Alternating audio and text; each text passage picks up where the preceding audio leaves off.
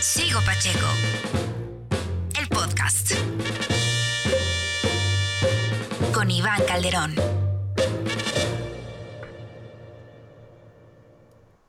¿Qué onda amigos? ¿Cómo están? Pues bienvenidos a un episodio más de este podcast. El día de hoy tengo el gusto de platicar con un buen amigo y pieza importante de que mi closet de tenis esté lleno de algunas piezas que no mucha gente puede tener y que mi colección de art toys también se haya hecho más grande. Es uno de los pioneros del streetwear en México y dueño de dos tiendas importantes en la colonia Roma, aparte de ser un muy buen amigo y le agradezco mucho que me tome la llamada. Mi querido Ricardo Campa, ¿cómo estás? Muy bien, Iván, aquí este, regresando a casa porque todavía nosotros estamos yendo de vez en vez a las tiendas. Ajá. Eh, a arreglar cosas y a mandar pedidos y a trabajar con todo este rollo de la tienda en línea y sobre todo para estar siempre con la comunicación correcta para, para toda la gente, ¿no? Sí, he visto que no, que no paran, pero que lo han hecho de forma empática, ¿no? Y con servicio al cliente para que no tengan que salir y como cuidando todas las medidas de seguridad, pero, pero no, no paran.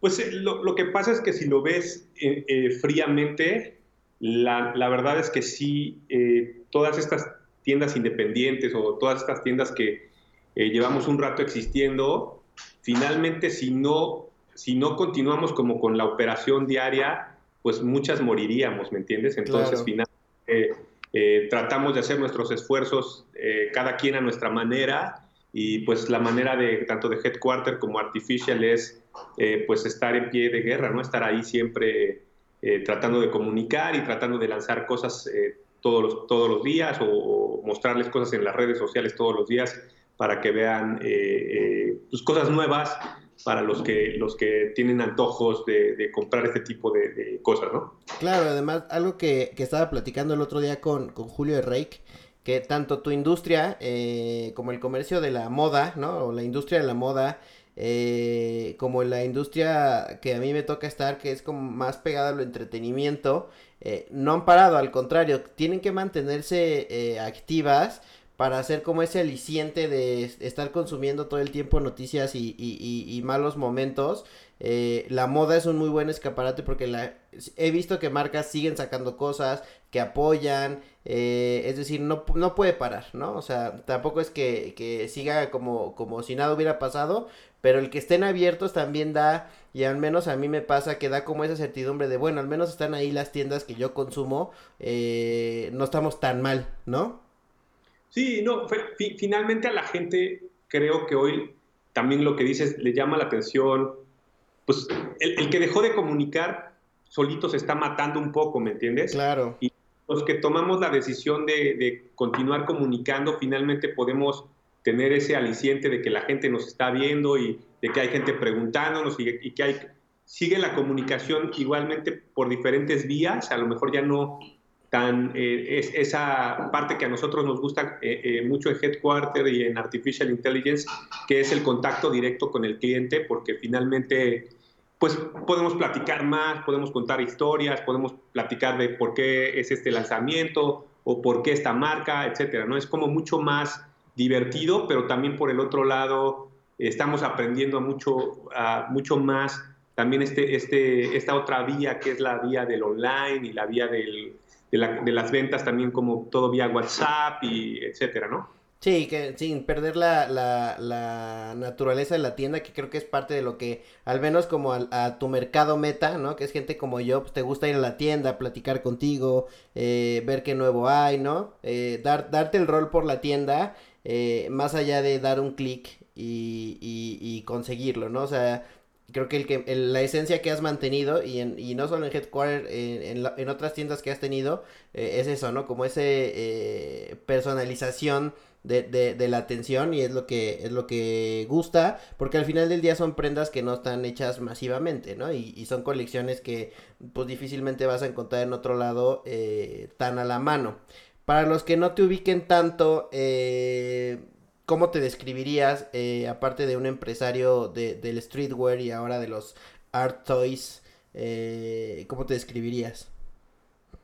Ah, pues digamos que, como yo me veo, obviamente es, digamos, eh, un, apasionado por estas dos cosas, o sea, no, no me veo como haciendo de repente otra, otro tipo de cosas, porque finalmente yo empecé eh, desde, mis inicios, digamos, a los 16 años empecé vendiendo ropa, ¿no? Entonces, eh, como que es complicado, no porque no pueda hacer otras cosas, sino porque lo que más me gusta hacer es esto, ¿no? O sea, llevo como alrededor de un poquito más de 20 años trayendo marcas a México. Eh, hicimos hace mucho tiempo también, fuimos los primeros en traer los primeros eh, Vinyl Toys a México. Hemos hecho exposiciones de juguetes. Eh, tuvimos la oportunidad de hacer una exposición en, Casa del Lago, que fue, ha sido de lo más grande que hemos hecho.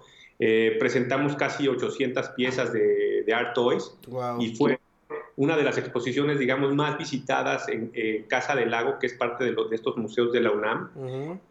y esta exposición fue hace 10 años, ¿me entiendes? Entonces, ya llevamos por lo menos 15 años trayendo juguetes a México, y ropa, pues obviamente hemos ido evolucionando también. Entonces, finalmente me veo como, como eso, ¿no? O sea, como un apasionado y, y, más que, que, el, hecho, creo que la diferencia que, podemos tener con, con, con, otros negocios es finalmente que como nos gusta tanto lo que hacemos, finalmente se nota desde cómo, cómo colocas una prenda en la tienda, cómo haces un lanzamiento, también se nota mucho en que no queremos esa masividad, ¿no? O sea, preferimos mucho más como el trato directo con las personas, preferimos venderle solamente a las personas que les gustan las cosas, o sea, como que tratamos de cuidar mucho todos los elementos de la tienda, todo el tiempo estamos buscando marcas nuevas, estamos buscando el interés también de, las, de nuestros clientes por esas marcas y también ahora estamos haciendo algo que es bastante interesante, que tenía ya esa idea desde hace un rato, que se llama Headquarter TV. Ok. Eh, lo que pretendemos hacer con Headquarter TV es este canal en donde no nada más eh, sino, sea ir a la tienda, sino que también entiendas lo que llevamos a la tienda. Entonces, haciendo, vamos a estar invitando eh, diferentes personas. Mucho más mi interés es invitar clientes que se gustan las marcas, como para que también ellos tomen esa, digamos, ese... Eh, esa idea y también ese, esa forma de expresar cuánto les gustan las marcas, también poniéndolas ahí, ¿me entiendes? Hicimos algo, hicimos algo para, para Nike que fue con lo que abrimos, que es este, fue la colaboración de Stussy con Nike. Lo vi con los desempacados, ¿no?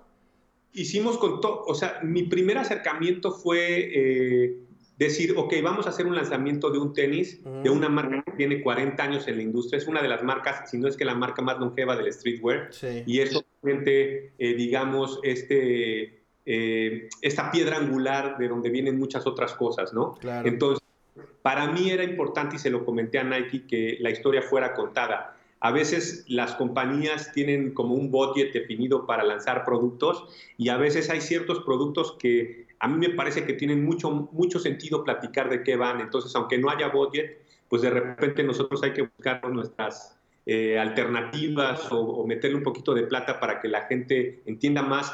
Más que querer comprar el producto, lo que queremos hacer con Headquarter TV es que la gente primero entienda de qué va todo el concepto de la marca, la filosofía, quién está atrás de ella, quiénes la diseñan, quiénes se las han puesto, todo para que después tú como consumidor digas, sí quiero ponérmelo. Porque lo que está hoy, Iván, es, es, desde mi percepción, es que la gente solo ve eh, el, la, la, pieza, quién se la puso y cuánto va a costar. No cuánto cuesta, va a costar. Entonces, eh, para nosotros lo estamos tratando de hacer como en Rewind, o sea, hacer, hacerlo al revés y decirles, mira, primero conoce la historia de todo esto y después ya cuando la sepas, si te gusta y te sientes eh, como cómodo con esa historia, entonces puedes volverte un consumidor de esa marca. Claro. Esa es una idea más, ¿me entiendes? O sea, también habrá, o sea, quien lo quiera comprar sin conocer, también está, es válido. Sí, no, pero creo que, perdón que te interrumpa, pero creo que en este boom que estamos viviendo eh, del streetwear y de los sneakers en, en, México y a nivel mundial, ¿no? En donde ya es una tendencia, ¿no? Ya no eres el raro por ir a una justa en tenis y demás. Hay también ese desconocimiento normal porque hay tanta gente metida en la industria que como dices, compran porque ay, voy a, cuesta tres mil pesos, después cuesta 20 mil, voy y me formo, aunque no tenga idea eh, cómo surgió esto, sí, cómo, cómo, eh, quién es Virgil, eh, por qué está en donde está, ¿no? Es decir, o sea, eh, es un poco educar y también, como dices, no está mal comprarlo porque te gusta, pero también es un poco educar para que, para que tu mercado diga, ah, ok, entonces esta sudadera llegó aquí por esto, más allá de está aquí porque, porque va a ser tendencia, ¿no? Educar un poco a la gente. 100%, y entonces hoy lo que, lo que fuera de los lanzamientos de, Nike y de, otras marcas también eh, tenemos, digamos, un, un eh, una colección de marcas que tenemos en la tienda, entonces lo que vamos a empezar es de la A a la Z, Ok. empezar estas, eh, estos headquarter TVs, de qué es, qué es cada marca, quién está atrás. O sea, por ejemplo, hoy estuvimos filmando con los hermanos Kumori, que es una, una marca de dos chicos mexicanos. Les propuse hacer la, la- el TV de, de A Cold Wall, porque me parecía que tiene mucho sentido eh, que Samuel Ross, que es este diseñador de 28 años, Sí. inglés, eh, hacer como esta comparativa con cómo lo, cómo lo ven dos diseñadores mexicanos o una marca mexicana de jóvenes de 26 años, ¿me entiendes? Que, que quizás es la misma generación. Entonces, ¿cómo, cómo, por ejemplo, pasa que un inglés a lo mejor de repente hoy ya está en, lo, en, en el estrellato y a lo mejor una marca mexicana a lo mejor el, eh, le cuesta más tiempo, más trabajo, porque no hay estos íconos volteándonos a ver, ¿me entiendes? Claro. Entonces, un poco contar dos historias que parece que no, pero tienen una, una forma paralela y, y, entonces para mí es importante también como casar al, a la persona o, al, o, al, o, a los elementos correctos para platicar las historias. Eso está increíble ¿eh? y, y, ojalá ya, justo te iba a decir, justo vas a empezar entonces con una Cold Wall porque eh, si vas por orden alfabético, eh, vi que acabas de, tener la colección y pusiste ahí como una, una mini exposición muy, muy chingona. Este, y ojalá ya, pues ya quiero ver eh, cómo quedó este, que son como cápsulas. Yo vi, yo lo de esto lo vi en, en cápsulas de Instagram TV. ¿Va, ¿Va, a vivir ahí también? Sí, lo, o sea, la, la, idea es, o sea, las estamos montando a YouTube sin querer ser youtubers. O sea, la verdad es que nada, tomando como la plataforma de YouTube para subir los videos. Y en realidad lo que nos sirve también de, de estas alianzas con, con la gente que, que, toma el canal o que dirige la cápsula Ajá. es que, que, nos voltean a ver de dos nichos diferentes, ¿me entiendes? Claro. Porque en el caso de Stussy, invitamos a nuestro parecer a los cinco o, o cinco de los eh, medios más importantes que hablan de sneakers. Mm. Entonces, tomamos a Desempacados, Legendary Kicks, eh, Laced Up, eh, uh, Unity, que son de puras chicas. Sí, vi que hicieron un especial de Stussy de para chicas, ¿no?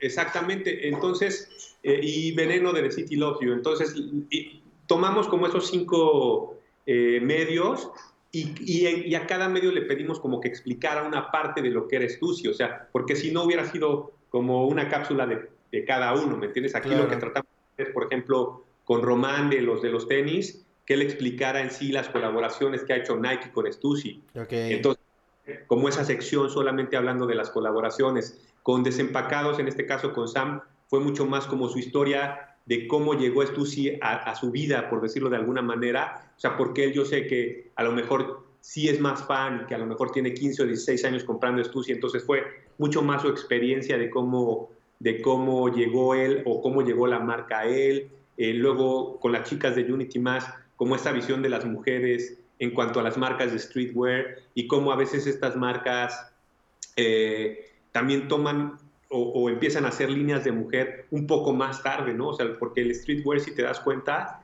eh, es simpático, fue como muy de hombres por, eh, no sé, quizá 15 años. Sí. O sea, más bien las chicas tomaban las prendas de sus novios y se las ponían y, y agarraban esos looks, Sí. pero las marcas en sí no hacían colecciones de mujer. Y Sí. hoy muchas de las marcas ya están volteando a ver como ese nicho y entonces hacen colecciones de hombre y colecciones de mujer. Hay marcas como Ader Error, que también a mí me parece una marca muy interesante, es una marca coreana. Ellos decidieron hacer como todo super oversize y como obviamente unisex. Entonces de repente todos los lookbooks de ellos y todas las fotos es como hombres y mujeres poniéndose las mismas prendas y incluso te das cuenta de, de esa importancia de cómo una prenda, sea, sea lo que sea, como esa pieza en sí, quien se la ponga le da la personalidad y le da como ese look y ese, esa, esas ganas de que alguien te pregunte, oye, ¿qué traes puesto? ¿Me entiendes? Claro. Y ahí ya va mucho más allá de la sexualidad. Sí, sí, no, y que no son prendas hechas exclusivamente para un mercado o para un nicho, sino es como de, es la prenda en sí y la personalidad que cada quien le ponga, resulte sea hombre o sea mujer, ¿no? Eh, te quería preguntar, y eh, el otro día subí eh, una foto de mi cuarto de tenis arreglado ahora que he estado con más tiempo. Y alguien como que se quiso hacer el chistosito y en mi Facebook me puso, este, ¿y cuál de todos esos fueron los que compraste en Tepito? Un poco como, como para denostar o, o, o, o no sé, no sé qué pretendía, ¿no? Pero como, como para molestar. Y entonces eh, eh, me dijo, cuando fuiste a la lagunilla, una cosa así. Y entonces le contesté, nunca he comprado tenis en Tepito, porque es la realidad. Eh, pero en la lagunilla sí he ido, ¿no? He ido a comprar playeras y así empecé. E incluso le decía, güey, yo empecé a coleccionar mis tenis eh, yendo a tianguis con mi hermano, ¿no? Creo que así la mayoría empezamos, porque cuando empezábamos, pues no existía, no existía Lost, no existía Headquarter, no existía muchas otras 99 Problem, todas estas marcas que ahora es muy fácil y que traen esos lanzamientos, pues cuando nosotros empezábamos era ir a los tianguis y buscar eh, a ver qué te encontrabas y, y, qué es lo que alcanzabas a, a, encontrar. Eh, yo sé que, que corridas completas, ¿no? O sea, era encontrar un par y ver si te quedaba. Sí, exacto, y no es como de, ay, voy a ir a buscar el par que salió, era a ver qué te encontrabas y como dices, a ver si resultaba que era de tu talla. Yo sé que tú empezaste vendiendo playeras y demás en la lagunilla, ¿no? Así es, o sea, mi, mi primer, mi primer eh, tianguis fue, yo soy del norte de, la ciudad, empecé vendiendo en un tianguis de, de nada más de diciembre, este, y hacía no sé si te acuerdas de esas como sudaderas tipo jerga, que, que las usaban, en, en, algún tiempo salieron como en, en punto de quiebra en esta película de los surfers. Y a mí me gusta mucho, esa, es una de, mis películas favoritas y me acuerdo mucho que traían puestas estas, estas este, como hoodies tipo de jerga los, los güeyes de la película. Entonces dije, güey, está poca madre, porque era algo que se veía, eh, digamos, en México, en cualquier puesto de digamos, medio de, ¿cómo decirlo?, de la ciudadela, cabrón. O sea, sí, claro. Entonces yo decidí eh, con, con, poca lana comprar como 20 piezas de estas y resultó que tuve que ir como, como 30 veces en ese diciembre a comprar más porque la gente le gustó la onda. También me juntaba con un grupo de, de chavos de ahí de mi, de mi, barrio y entonces todos nos las poníamos, entonces empezó a ser como un poco tendencia, ¿me entiendes? Y Después eh, me, puse en la lagunilla eh, y en el Chopo a vender playeras que hacía con mi hermano. Este, empezamos como muchos tomando gráficos que ya existían, ¿no? O sea, lo que pasa es que eh, yo soy de esa generación que, que, no me tocó el inicio del, o sea, me, tocó el inicio del Internet, pero también me tocó trabajar sin el Internet, ¿no? Entonces, todo lo que nosotros producíamos era de libros, o sea, buscábamos libros con imágenes, para poder escanearlas y, poderlas llevar a la playera, ¿no? Entonces, una de las, de las películas que más nos influenció y que fue con lo que empezamos la marca era con eh, The Nightmare Before, eh, Before, Christmas, de la de El extraño mundo de Jack. Entonces, eh, em, como, como que yo ni siquiera, ni siquiera había visto la película y tuve chance de ir al, al Gabacho, a Los Ángeles, y me encontré como pues, como que en todos lados estaban vendiendo cosas de The Nightmare, ¿no? Entonces empecé a comprar todo lo que había, tarjetas, postales, libros, y entonces de ahí, mi hermano es diseñador gráfico, pues empezamos como a trabajar en unas imágenes, y otro güey de la colonia era, eh, eh, hacía serigrafía, entonces como que fue esta primera, esta primera idea de lanzar algo, yo tendría como 16, 17 años, eh, y, y, pues la manera más fácil de de vender, digamos, era, o, la manera de tener alcance a que la gente viera tu producto, eh, más que las tiendas eran los tianguis. Eh, yo me acuerdo que en esa época podías ver a cualquier personaje, eh, digamos, artistas, de todo, en el tianguis comprando cosas. Entonces, para mí fue una muy buena experiencia porque aprendí, digamos, un formato diferente de venta porque en la calle tienes que ser súper audaz y tienes que ser súper rápido, eh, más en, en, tianguis como estos, tienes que ser, eh, tienes que actuar muy rápido y vender muy rápido, porque tú sacas tu playera y a la semana siguiente hay cinco vendiendo exactamente la, misma. misma claro. ¿Entiendes? Claro. no importando los libros o las tarjetas o las postales que yo tuviera, la semana siguiente alguien más ya lo iba a tener exactamente igual, ¿me entiendes? Todo esto lo que te da es esta versión de, de ser eh, mucho más rápido, mucho más creativo, mucho más intenso y también incluso forma de caminar, forma de hablar. Hay, mucha, hay muchos, eh, digamos, muchos secretos eh, del estar en la calle. Hay como muchos lenguajes no verbales, ¿no? Para que te veas como alguien que sí es de ahí y no y, pertenecer. Es que, es que finalmente, como en cualquier otro círculo, si no logras pertenecer a este, Siempre, vas a ser excluido. Y entonces, a mí yo tengo experiencias rarísimas de mi entrada al tianguis, porque pues, obviamente también hay que acordarnos que en México los colores eh, de la piel son importantes. entonces eras el güerito. Era el güero y, de repente era el fresa, nada más por ser de un color diferente a la mayoría. Entonces, pues mi, mi, iniciación fue tal cual de que el puesto que yo rentaba, siempre que llegaba ya estaba ocupado por alguien más caro. y siempre eran los mismos y eran los punks de ese tiempo que si eran punks, punks, o sea, que eran mucho más radicales. Y pues yo llegaba y le decía, es que este es mi puesto. No, pues era, cabrón. Entonces le decían, ¿cómo que era, cabrón? Y me decían, pues, mira, güey, ¿estás viendo a todos esos? ¿Quieres que te pongamos en la madre? No. Entonces, acóplate a, lo que nosotros queremos, ¿me entiendes? Entonces era como, incluso me daban chance y me decían, a ver, tú vas a poner tus playeritas atrás de nosotros y nosotros desde aquí vamos a poner nuestras cosas. Y pues no, obviamente hasta que me hice como parte, como que, tuve esta aceptación porque aguanté por lo menos un mes y medio ahí. O sea, sí, o sea, en vez de dejar de ir, pues iba cada domingo y trataba de llegar más temprano. Claro. Y de todas maneras, ¿no? Entonces, siempre estaban antes que yo, cabrón. Te hiciste socio de ellos sin quererlo. pues finalmente ellos se dieron cuenta que, me iba a aferrar y que, y que también eso, en, como en todos los medios, eh, se nota, ¿me entiendes? Cuando tienes ese carácter de aguantar y de decir, este sí va a estar aquí. Entonces terminamos siendo cuates, entendiendo también esa visión de cómo venden ellos, cómo trabajan ellos. Aprendes muchas cosas, ¿me entiendes? Y, y finalmente, después como de 10 años, comencé a tener ya las tiendas y fue este como cambio que también es muy radical, ¿no? Porque finalmente sí es un cambio radical cambiar del tianguis a la tienda, iniciando por la renta, ¿no? Claro. Renta, empleados, pagos, impuestos, cambian mucho las cosas, producto.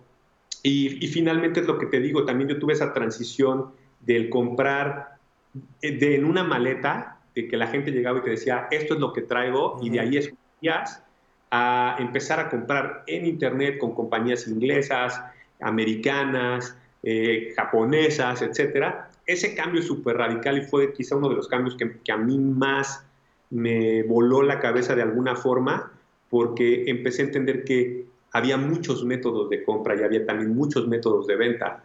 Entonces, finalmente todo eso te va haciendo como mucho más profesional en lo que haces, ¿me entiendes? Claro. ¿Tú crees que más bien lo que, lo que te va moviendo, por lo que escucho, es eh, como, como cumplir con, con, esa necesidad que hay todo el tiempo en México, porque siempre vamos atrás en todo, ¿no? En películas, en series, ahorita ya cada vez menos, eh, pero no había moda o no había diseños chingones de playeras, entonces tú dijiste, yo voy a ser el güey que haga, que haga eso, ¿no? No había streetwear en México, eh, no había grandes marcas, no había grandes tiendas, dijiste, yo voy a ser el güey que las traiga a México, porque es lo que yo consumo, eh, es lo que mi, mi, círculo consume, entonces más bien creo que lo que te mueve es eso, ¿no? Como cumplir ciertos roles eh, que no hay al alcance para, para tú acercarle a la demás gente que no se atreve este a tener ciertos eh, o productos o tendencias o, o, este o modas que normalmente no vendrían porque para las grandes marcas no significan grandes dinero porque no, no hay un mercado tan grande todavía, ¿no? O sea,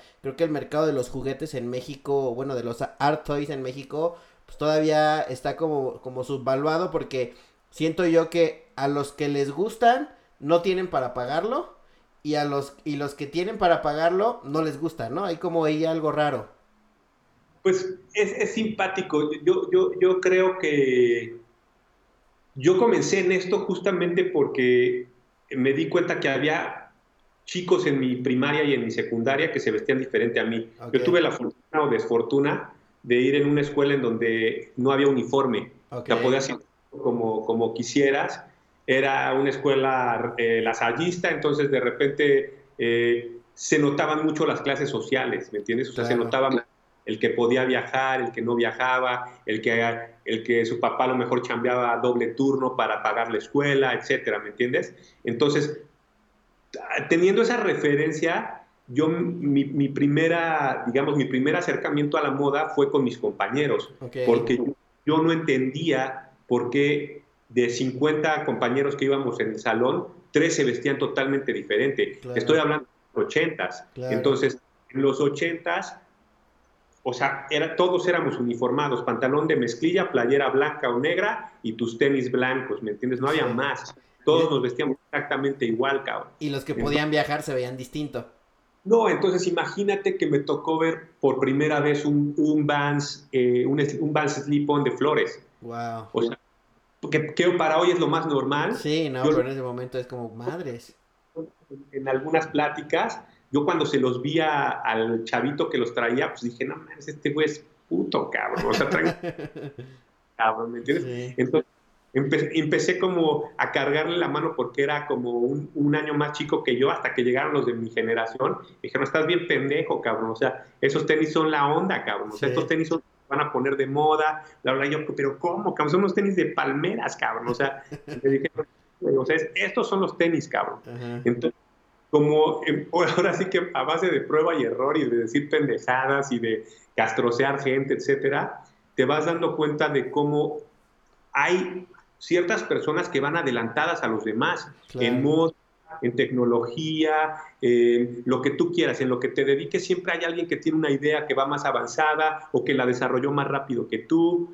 Entonces, finalmente, después me acuerdo que había un, un tipo que iba un año más arriba que yo, que para mí, haz de cuenta, pues este güey era rubio, blanco, parecía como un poco como Billy Idol, cabrón. O sea, yo lo veía y decía, puta, ese güey es Billy Idol, cabrón sí.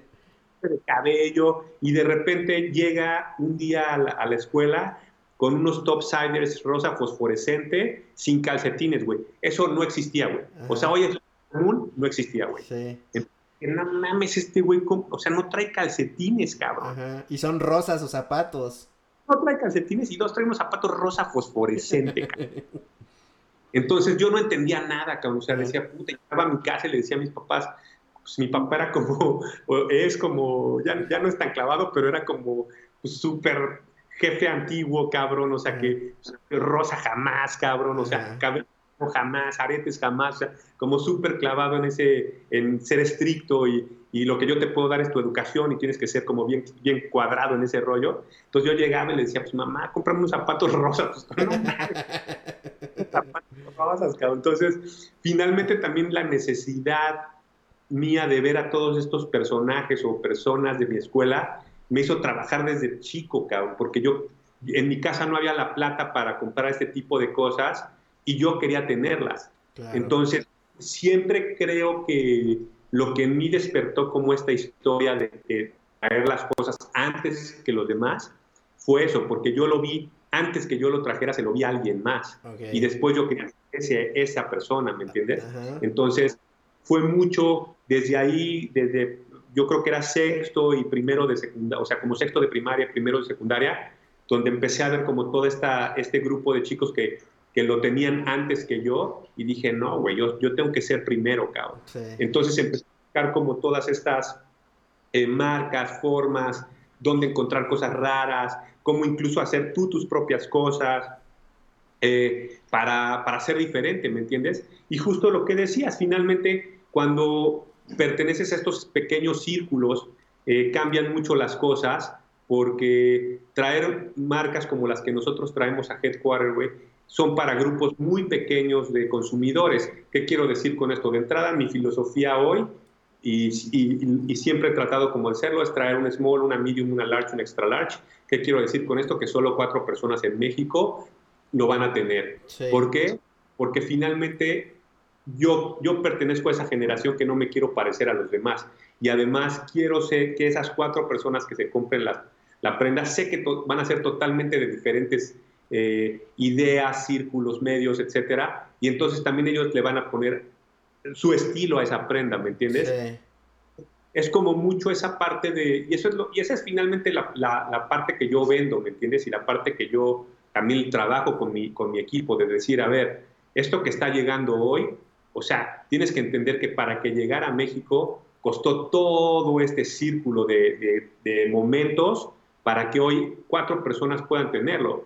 Y de repente te das de topes un poco porque incluso cuatro prendas pueden llegar a ser muchas. Claro. ¿Me entiendes? Sí. Porque no, no todo mundo las comprende. Sí. O sea, tengo que tener clientes bien específicos para ciertas prendas o de repente también cuando a mí me gusta mucho la, la, el sorprenderme con cosas nuevas y me tocó una vez que vi una colección de undercover que sí dije, no seas cabrón, o sea, esto, o sea, mi, o sea, para que me entiendas, no lo entendía, cabrón. Ajá. O sea, me, es lo que a mí más me gusta, güey, cuando puedo ir a una exposición o cuando voy a una tienda o cuando voy a algo y no entiendo, cabrón. -huh. Porque me da, me da, me pone la tarea de querer entender, cabrón. Sí, cuando de, te sientes incómodo por no entender, ¿no? Es lo que te mueve como de, güey, algo está pasando aquí, como cuando este güey traía los topsides rosas, ¿no? Me tengo que documentar para entenderle a este pedo. Y, y, esa es la cosa, que finalmente hoy tienes que buscar esa alternativa. Y hoy están, digamos que los medios mucho más accesibles. Pero, por ejemplo, yo te hablo de esta prenda que, de la cual te hablo, era una... Eh, tenía eh, alma de aluminio la tela, cabrón. Uh -huh. ¿Qué quiero decir cuando, cuando hablo de un alma de aluminio? La gente, por ejemplo, a mí cuando me lo vendían me dice, esta pieza tiene memoria. Y memoria quiere decir, por ejemplo, que si tú apretabas el puño, se iba a quedar apretado. Si tú alzabas la parte baja del, del abrigo, uh -huh. se iba a quedar alzada. Okay. Entonces tú eh, colocando de acuerdo a como tú quisieras verte ese día. Lo mejor querías traer unas alas atrás, alzabas la pieza de atrás y así se quedaban, cabrón. Okay. Cuando vi esa pieza dije, no seas cabrón, ¿qué es esto, cabrón? O sea, ¿cómo alguien puede tener una tela que tenga alma de aluminio y que tenga memoria, cabrón? Sí. Entonces, obviamente la prenda costaba 50 mil o 70 mil pesos, cabrón, ¿me entiendes? Entonces era como, puta, la compro, no lo compro, o sea, es disparatado, ¿cuánta gente en México lo puede entender? O solamente la compro para, para que sea un cuadro, Ajá. o sea, sí me... Entonces, toda esa, esa perspectiva que hoy tengo cuando, puedo ir, o cuando voy de compras a, a ver las colecciones, es también para mí ese reflejo de qué quiero presentar en seis meses, porque yo veo las colecciones seis meses antes de que salgan. Sí. Que eso está cabrón. Realmente, para una persona como yo, o como muchos que les gusta estar adelantados, ver las cosas seis antes es, es un dolor de cabeza, cabrón. Claro. Porque tú lo quieres tener, quieres tener ya puesto, sí. Y sabes que no vas a poder tener puesto hasta dentro de seis meses, cabrón. Y no lo vas a poder vender hasta dentro de seis meses. 100%. Sí, y te entra esa frustración como a mí me pasó ahora que salió la colección de Ambush con Nike, la, la de la, la rosa, que la presentaron Ajá. también hace como tres o cuatro meses y todavía no sale, va a salir creo que en cuatro meses, ¿no? Y es como de, güey, ya la quiero aquí. Pero, pero es, just, es justo lo que, lo que ahora las compañías hacen, güey, ¿sabes? O sea, es mucho más como crear hambre o crear gusto antes de que las cosas pasen. Sí. Eh, me acuerdo que, por ejemplo, quizá unos 10 años atrás o 12, toda la comunicación eh, eh, era por, había los estos eh, como foros o forums que hacía Hypebeast y High Snowbite y todos ellos, uh -huh. en donde el consumidor tenía como estos chats, ¿no? Entre, pero eran abiertos, o sea, era tipo un Facebook en donde la misma compañía como Hypebeast decía, eh, va a salir este tenis y boom, empezaban a lanzarse mensajes y mensajes y de repente estabas mensajeándote con un güey de China y luego con un güey de Rusia y así, y todo el mundo estaba comunicando acerca de un lanzamiento, uh -huh. pero era como un lanzamiento que ya venía, que ya estaba, digamos, a una semana o a dos. Ha habido, o sea, las compañías han ido como creando ese, ese formato de mercadotecnia en donde hoy te dicen, ¿sabes qué? Esto viene. Claro. Y entonces ya, te empiezan a decir, y se lo está poniendo tal, y ella lo trae puesto, y tú dices, y por eso ahora también, como este, este mundo de los influencers y de la gente que tienen los early access o todo este tipo de cosas que la gente dice, puta, este güey ya lo trae puesto, y entonces, o sea, pareciera que lo consiguió. Ajá, cuando pero, alguien se lo mandó. Todo, esto es parte de una estrategia de las compañías para que la gente los empiece a ver, se empiecen a calentar, la gente diga, wow, yo quiero ese zapato, y finalmente cuando salen es sold out, ¿me entiendes? Que eso es lo que le ha, le ha, creo que también hecho daño a la industria, ¿no? O sea, porque terminan en precios impagables y lo que tú dices, lo empiezan a, valorar, a valorizar eh, no por lo que vale eh, la historia detrás de la marca o la colaboración o eh, la silueta o la marca, sino lo que va a valer de reventa. Entonces ya em, empieza a perder el valor que a la gente que nos gusta es como de, pues sí, güey, pero no, eso no era, ¿no?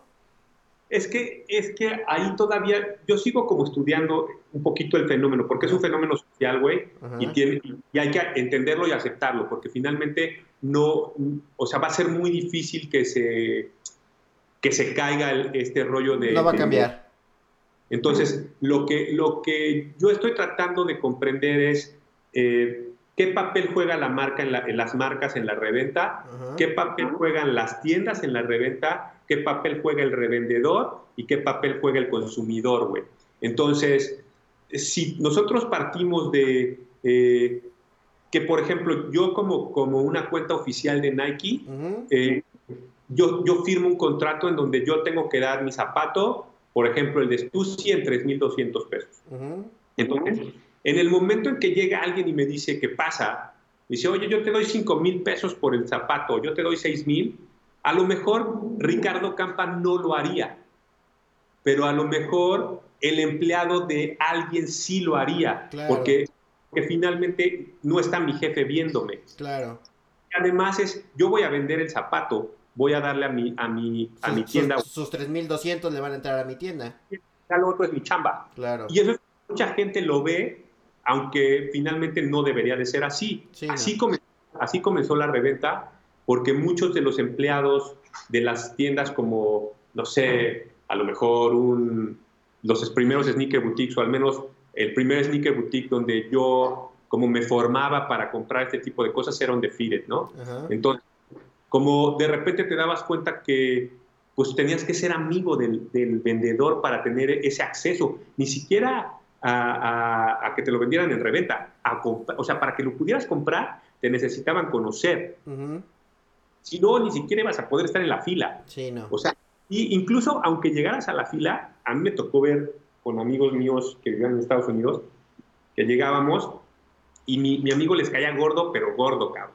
Entonces, era, era de estos güeyes que, pues a huevo se quería hacer notar, cabrón, y quería como decir, güey, yo, también sé, cabrón, ¿no? Y sí sabía, y sabe, cabrón. Pero llegaba y lo veían y como no les caía tan bien. ¿Era sangre pesada?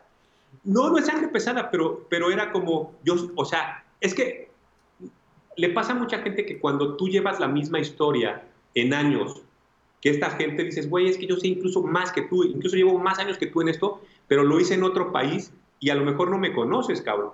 Pero si vas a tratarme como mal porque no sabes mi historia, estás mal, cabrón. entonces, como que quería mostrar que sí sabía. Y entonces cuando llegaba le decía, no, pues este, ¿qué talla quieres? No, pues soy size 9, ¿no? Y le decía, no, pues tenemos 12. Y entonces decía, pues bueno, no soy 12, soy 9, güey. Si quieres, hay 12, güey. Y tenían el 9 ahí adentro, güey, pero como no se lo querían vender, le, daban, le querían dar un 12, güey. Hasta que finalmente se hizo amigo de ellos, entendieron que él también era parte de la industria, bla, bla, bla, bla. Y quizá las, las tiendas empezaron a dar cuenta de este fenómeno, cómo empezaba a crecer, cómo empezaba a haber filas, cómo la gente empezaba a acampar, como tres días antes la gente ya estaba formada por un zapato, bla, bla, bla, ¿no? Y de repente, eh, pues esto se vuelve un, un fenómeno que se, se, sale de las manos, porque incluso las compañías, siendo lo gigante que son, no lo podían controlar, cabrón. Sí, no. Y eh, se ha ido transformando de cierta manera en que ya incluso se ha vuelto agresivo, se ha vuelto violento, y entonces justo lo que, lo que muchas veces platicamos cuando, cuando a veces nos invita o a mí me invita Nike a, como a dar mi opinión, siempre les digo que, es un poco como regresar al origen, cabrón. O sea, que para mí lo, interesante o lo más sensato es regresar al origen y es como yo lo desarrollo en mi tienda, que, que habrá muchas versiones de cómo cada quien lo puede hacer, pero yo, mi manera y mi formato es, yo le voy a vender el zapato al, al consumidor que es mi cliente una que es mi cliente no solo de tenis, sino que es mi cliente de ropa, de, juguetes, alguien que siempre está ahí presente. ¿Por, qué, ¿Por, qué, tomo a ese cliente como, como el cliente que tiene el derecho o el acceso a tenerlo? Porque es una persona que yo ya conozco, que sé que sí le gusta, que, sí, que sé que sí se lo pone, que sé que no lo va a revender, que sé que normalmente sale con el tenis puesto porque estaba ansioso por ponérselo ya, cabrón. Entonces, para mí ese cliente tiene mucho valor, cabrón. Y ese es mi cliente del día a día. Para, para mí poner eh, los tenis en una repisa y, o ponerlos hoy en la tienda en línea para que la gente cualquiera se pueda meter, pues rompe un poquito con la, con la filosofía de Headquarter y de Ricardo Campa, que finalmente yo sí creo que hoy que está, está como, este como la segunda o tercera vuelta del boom de los sneakers, eh, sí es importante hacerle entender a la comunidad a la y a las personas y a los clientes que para que, que no nada más es que, que, que, tengas la posibilidad de comprar el par. Para nosotros va un poquito más allá de eso y va mucho más allá de una dinámica, va mucho más eh, de, un, de un lifestyle, ¿me entiendes? Y entonces, que tiene, por ejemplo, tengo clientes que trabajan en medios, tengo clientes que trabajan en arquitectura, tengo clientes que tienen restaurantes, tengo clientes que venden ropa en el centro, tengo clientes del tianguis. Entonces, finalmente, ese, ese cliente ni siquiera se puede ir a formar a las 10 de la mañana para comprar su par porque tendría que dejar su trabajo para hacerlo. Claro. Entonces, para mí, tengo que ser respetuoso primero con lo que él hace y entonces mis ventas normalmente son en la tarde o en la noche, cabrón. O sea, porque es a la hora que sale tal o cual y es a la hora que puede ir a comprar o a pagar su par. Entonces, no lo voy a obligar a que se forme a las 10 de la mañana cabrón, y que se pelee contra otra gente para tener su par. O sea, para mí, tú ya tienes tu par, tú sabes cómo lo trabajo yo y es, hago una lista y normalmente todo lo manejo yo ah, normalmente muchas o muchas de las veces yo te hablo y te digo, ¿quieres el par? A veces tú me hablas y me dices, oye, yo quiero este par. Entonces, a veces, y, también lo has visto tú, Iván, o sea, a veces se puede y a veces no se puede, a veces tengo tu talla, a veces no la tengo. Y trato de ser siempre como, eh, pues, digamos, justo, ¿me entiendes? Con, no siempre se puede, pero trato de ser justo con la repartición de, de las cosas. Sí, no, y, y, me ha tocado que, que me dices, oye, de esto me van a llegar seis cosas y pensé que tú puedes tener una de estas seis cosas, ¿no? O sea, vas conociendo a tu cliente más allá de traje seis cosas y a ver quién las quiere. Siento que también a la hora de tú traerlas a tu tienda vas pensando en quién se iba a decir, ¿no? Nos pasó con el poncho que me dijiste, güey, no, se la voy a vender a muy pocas personas, la tengo para ti, ¿no? Que es un poncho que realmente muy pocas personas comprarían porque es de, no, no es barato eh, y no es como, como tan útil ni tan presumible que es lo que se ha vuelto el tema de los sneakers, ¿no? Sí, ahí finalmente, por ejemplo, con piezas como lo que hace Tom Sachs, pues finalmente sí es para un mercado como, como no, no, diría yo mucho más inteligente, es un mercado a lo mejor un poco más culto, porque esas piezas son piezas eh, que finalmente no necesariamente tienes que ponerte, sino que también pueden convertirse como en un objeto o pueden como en una pieza de arte en donde si tú a lo mejor simplemente enmarcas ese poncho, va a ser una pieza de, puta madre para siempre, ¿me entiendes? O sea, y, si, incluso, o sea, si siempre lo dejaras como un, como la cangurera o el hip back que es, es interesante, ¿me entiendes? Pero primero tienes que saber quién es Tom Sachs, cuál es la historia de Tom Sachs, por qué crea objetos, cómo es este rollo, cuál es su unión con Nike, todo lo que está haciendo y entonces cuando cobra un valor diferente o un precio diferente, ¿me entiendes? Claro, que entonces sí lo, sí lo necesito comprar porque ya tengo los primeros, ya, ya, ya sacaron el overshoe, necesito tener el, el, poncho, ¿no? Que, que es, conoces la marca, eh, sabes por qué la colaboración con Nike y el porqué de, de esa serie, eh, le das el valor, el valor que, que, que tiene cada pieza. Para ti, ¿qué, qué, qué choque tuviste ahorita ya como a toro pasado de, de pasar a, hacer serigrafía con diseños, digamos, fusilados, ¿no? Eh, a los 16, 15 años, a, a tener eh, eh, una voz dentro de la industria, por ejemplo, que Nike te escuche y decir, güey, ¿qué hacemos con esto que se nos está desbordando? O, o, o traer colecciones de Off-White, o, o ser la tienda que tiene Com de Garzón a primera mano, ¿no? Entonces, como de, ya, ya, ya es una tienda eh, muy importante en México, sigue siendo muy de nicho, pero ya tiene una voz muy importante, creo que en México y en Latinoamérica, pues yo he conocido amigos de Latinoamérica, es como, güey, necesitamos ir a esta tienda. ¿Cómo te sientes tú?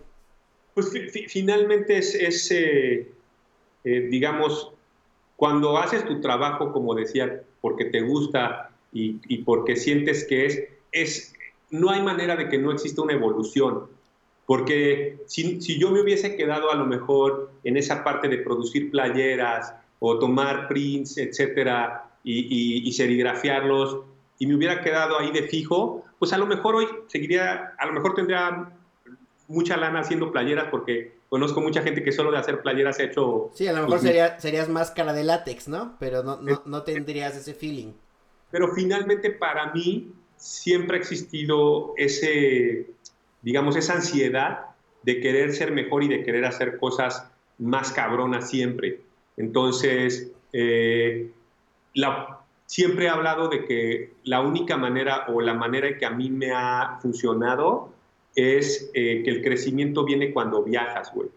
O sea, finalmente, eh, mucha de la gente que tiene oportunidad de ver un lugar, una ciudad diferente a la tuya, comer comida diferente, ver cómo la gente camina diferente, cómo habla diferente, eso empieza a, despertar como una, una creación de ideas y de historias nuevas en tu cabeza. Entonces después, cuando empiezas, desde mi percepción, a, ver estas tiendas en otros países que, que, se presentan y que, y que se, se, forman de una manera diferente a la que tú conoces, incluso que ves cómo ponen a lo mejor un display y que a lo mejor tienen un tipo de música y un, un tipo de eh, aromas y un tipo de atención y cómo se viste la persona que te atiende y de qué edad es. O sea, cuando empiezas a ver todo este tipo de cosas que pasan en otros lugares, es cuando empiezas a decir, ok, ¿qué de estos elementos funcionaría en mi, en mi país o en mi formato o en mi idea. Porque te, pongo un ejemplo muy significativo. Por ejemplo, una de las marcas que a mí me, me ha despertado como mucha eh, curiosidad es eh, Bisbim, ¿no? Es, por ejemplo, siempre platico esta historia de que cuando tú llegas a Bisbim es de las pocas tiendas que no tiene música. Sí, está callado.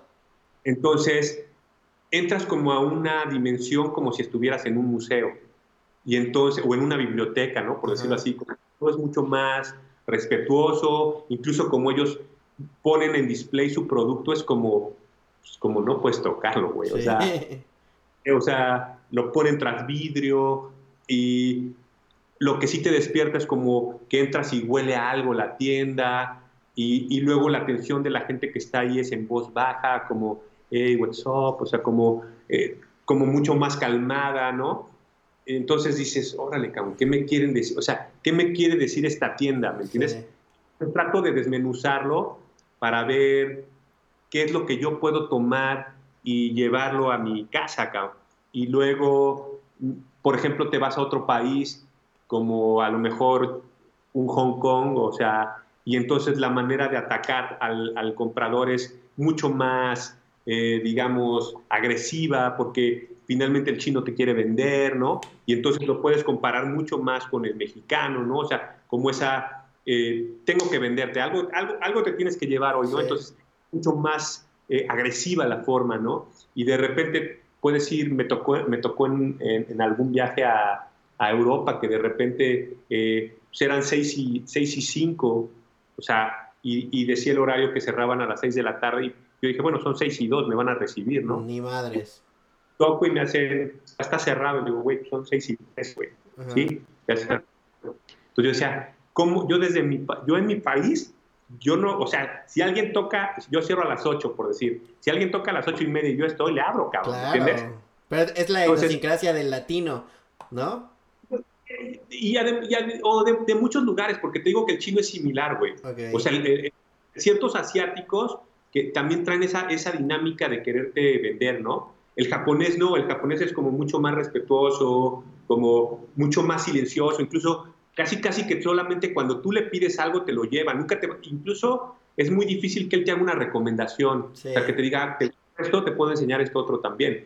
Y en otros países sí pasa, también depende mucho de, quién te toque que te, que te atienda o, que te, o, o, el vendedor que sea, Pero digamos que todas esas experiencias que vas tomando eh, en, el, en, los viajes, eh, finalmente te ayudan mucho a, a, tomar una perspectiva y abrirla mucho más para hacer mejor tu trabajo. Y eso no quiere decir que, que estés copiando nada de lo que los demás hacen, sino es mucho más como poder tomar esa inspiración, esa influencia de lo que los demás hacen bien hecho y tratar de replicarlo eh, a tu manera eh, en tu espacio, ¿me entiendes? Porque finalmente yo sé que no, no música en headquarter no funcionaría, cabrón. Sí, claro. Entonces, ese tipo, aunque sean muy bonitas, eh, o por ejemplo, dar el ticket adentro de un sobre y entregártelo en la calle, ¿no? Aquí está tu bolsa, aquí está tu sobre con tu ticket, muchas gracias.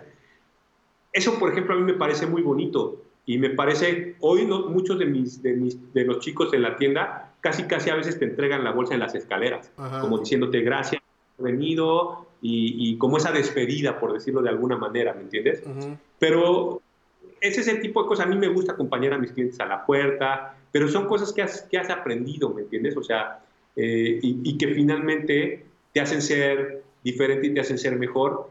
Y lo importante de poder mezclar como todas esas cosas bien hechas es que ya, ya tienes un, tu mundo propio de cosas buenas, ¿me entiendes? De cosas, de cosas chingonas.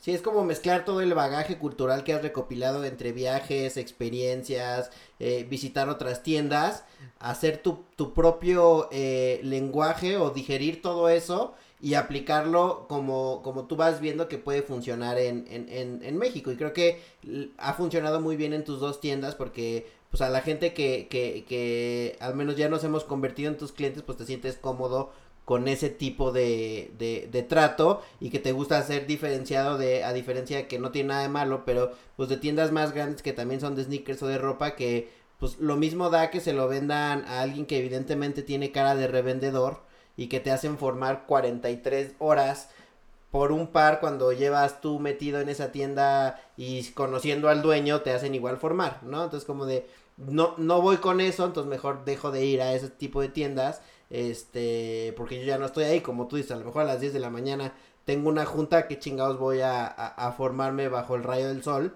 eh, cuando hay otras opciones que me dan, digamos, el, el peso que, que, que tengo dentro de la industria y que saben respetar eso, ¿no? Es que finalmente yo lo que creo, Iván, es que hay tiendas para cada quien. Sí. Y, y, cada quien decide cuál es su tienda. Entonces, si de repente bajo tu formato de trabajo no puedes hacer ciertas cosas para estar en, en una preventa o en, un, eh, o en una fila, etcétera, pues quizá no sea tu tienda. Sí. Porque finalmente a lo mejor a ti te gustaría más esa atención en donde llegues, pagues tu tenis y te vas.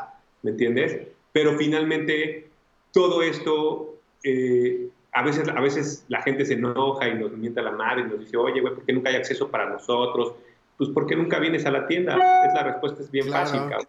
O sea, si yo, si yo te viera en la tienda y si vinieras y no nada más me pidieras tenis, hoy lo tendrías. O sea, Claro. porque hay, hay gente que llega y me compra una playera de Com de Garzón y la siguiente, la siguiente semana o en tres semanas va y me compra una playera de Machina y luego va y si hago un evento con, con los hermanos Kumori va y, y- y también participa aunque no compre o luego si lanzas o estás lanzando cosas por, por redes sociales y esa misma gente te empieza a preguntar, oye, ¿qué onda con esto de Undercover? ¿O qué onda con esto de Maharishi? O, o sea, ya hay una retroalimentación, una comunicación en donde finalmente eh, empiezas a hacerte eh, conocido, ¿no? Y empiezas a- y después, eh, nos, es lo que comentaba, después de ser conocidos, hay muchos que nos hemos vuelto amigos, ¿no? Claro. Y después, muchos con los que ya cotorreamos todo el tiempo, ¿no? Entonces, esa gente no es que sea VIP para nosotros, todos son VIP para nosotros, todos son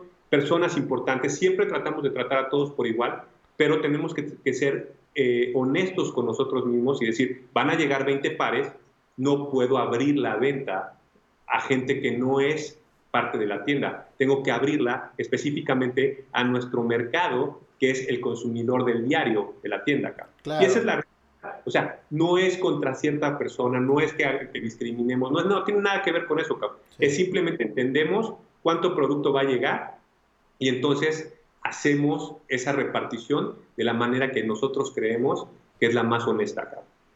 ¿Y en qué momento das el brinco del streetwear, la moda, los sneakers, a decir, ahora voy a poner eh, Artificial Intelligence que vende art toys y, y que tiene otro mercado, supongo, eh, que en algunos momentos se complementará, pero que dices, también, tiene, también tengo que ser el primer güey en traer este tipo de cosas.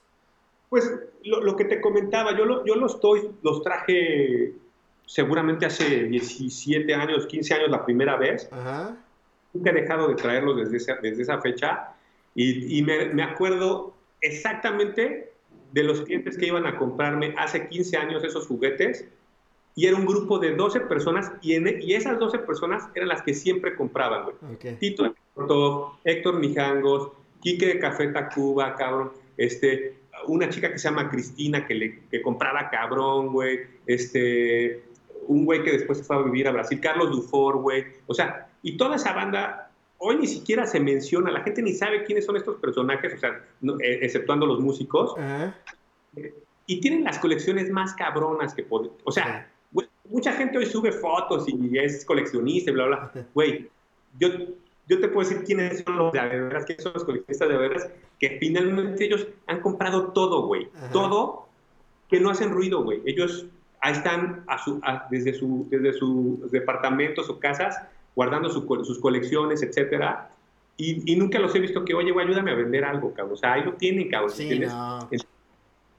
esa, esa, esa, esa, ese primer grupo de, de consumidores de toys, uh -huh. Koji, eh, el DJ que ahora, que ahora vive en, en Nueva York, uh -huh. este, es muy amigo de Héctor, también siempre le pegaba a los toys, siempre, siempre.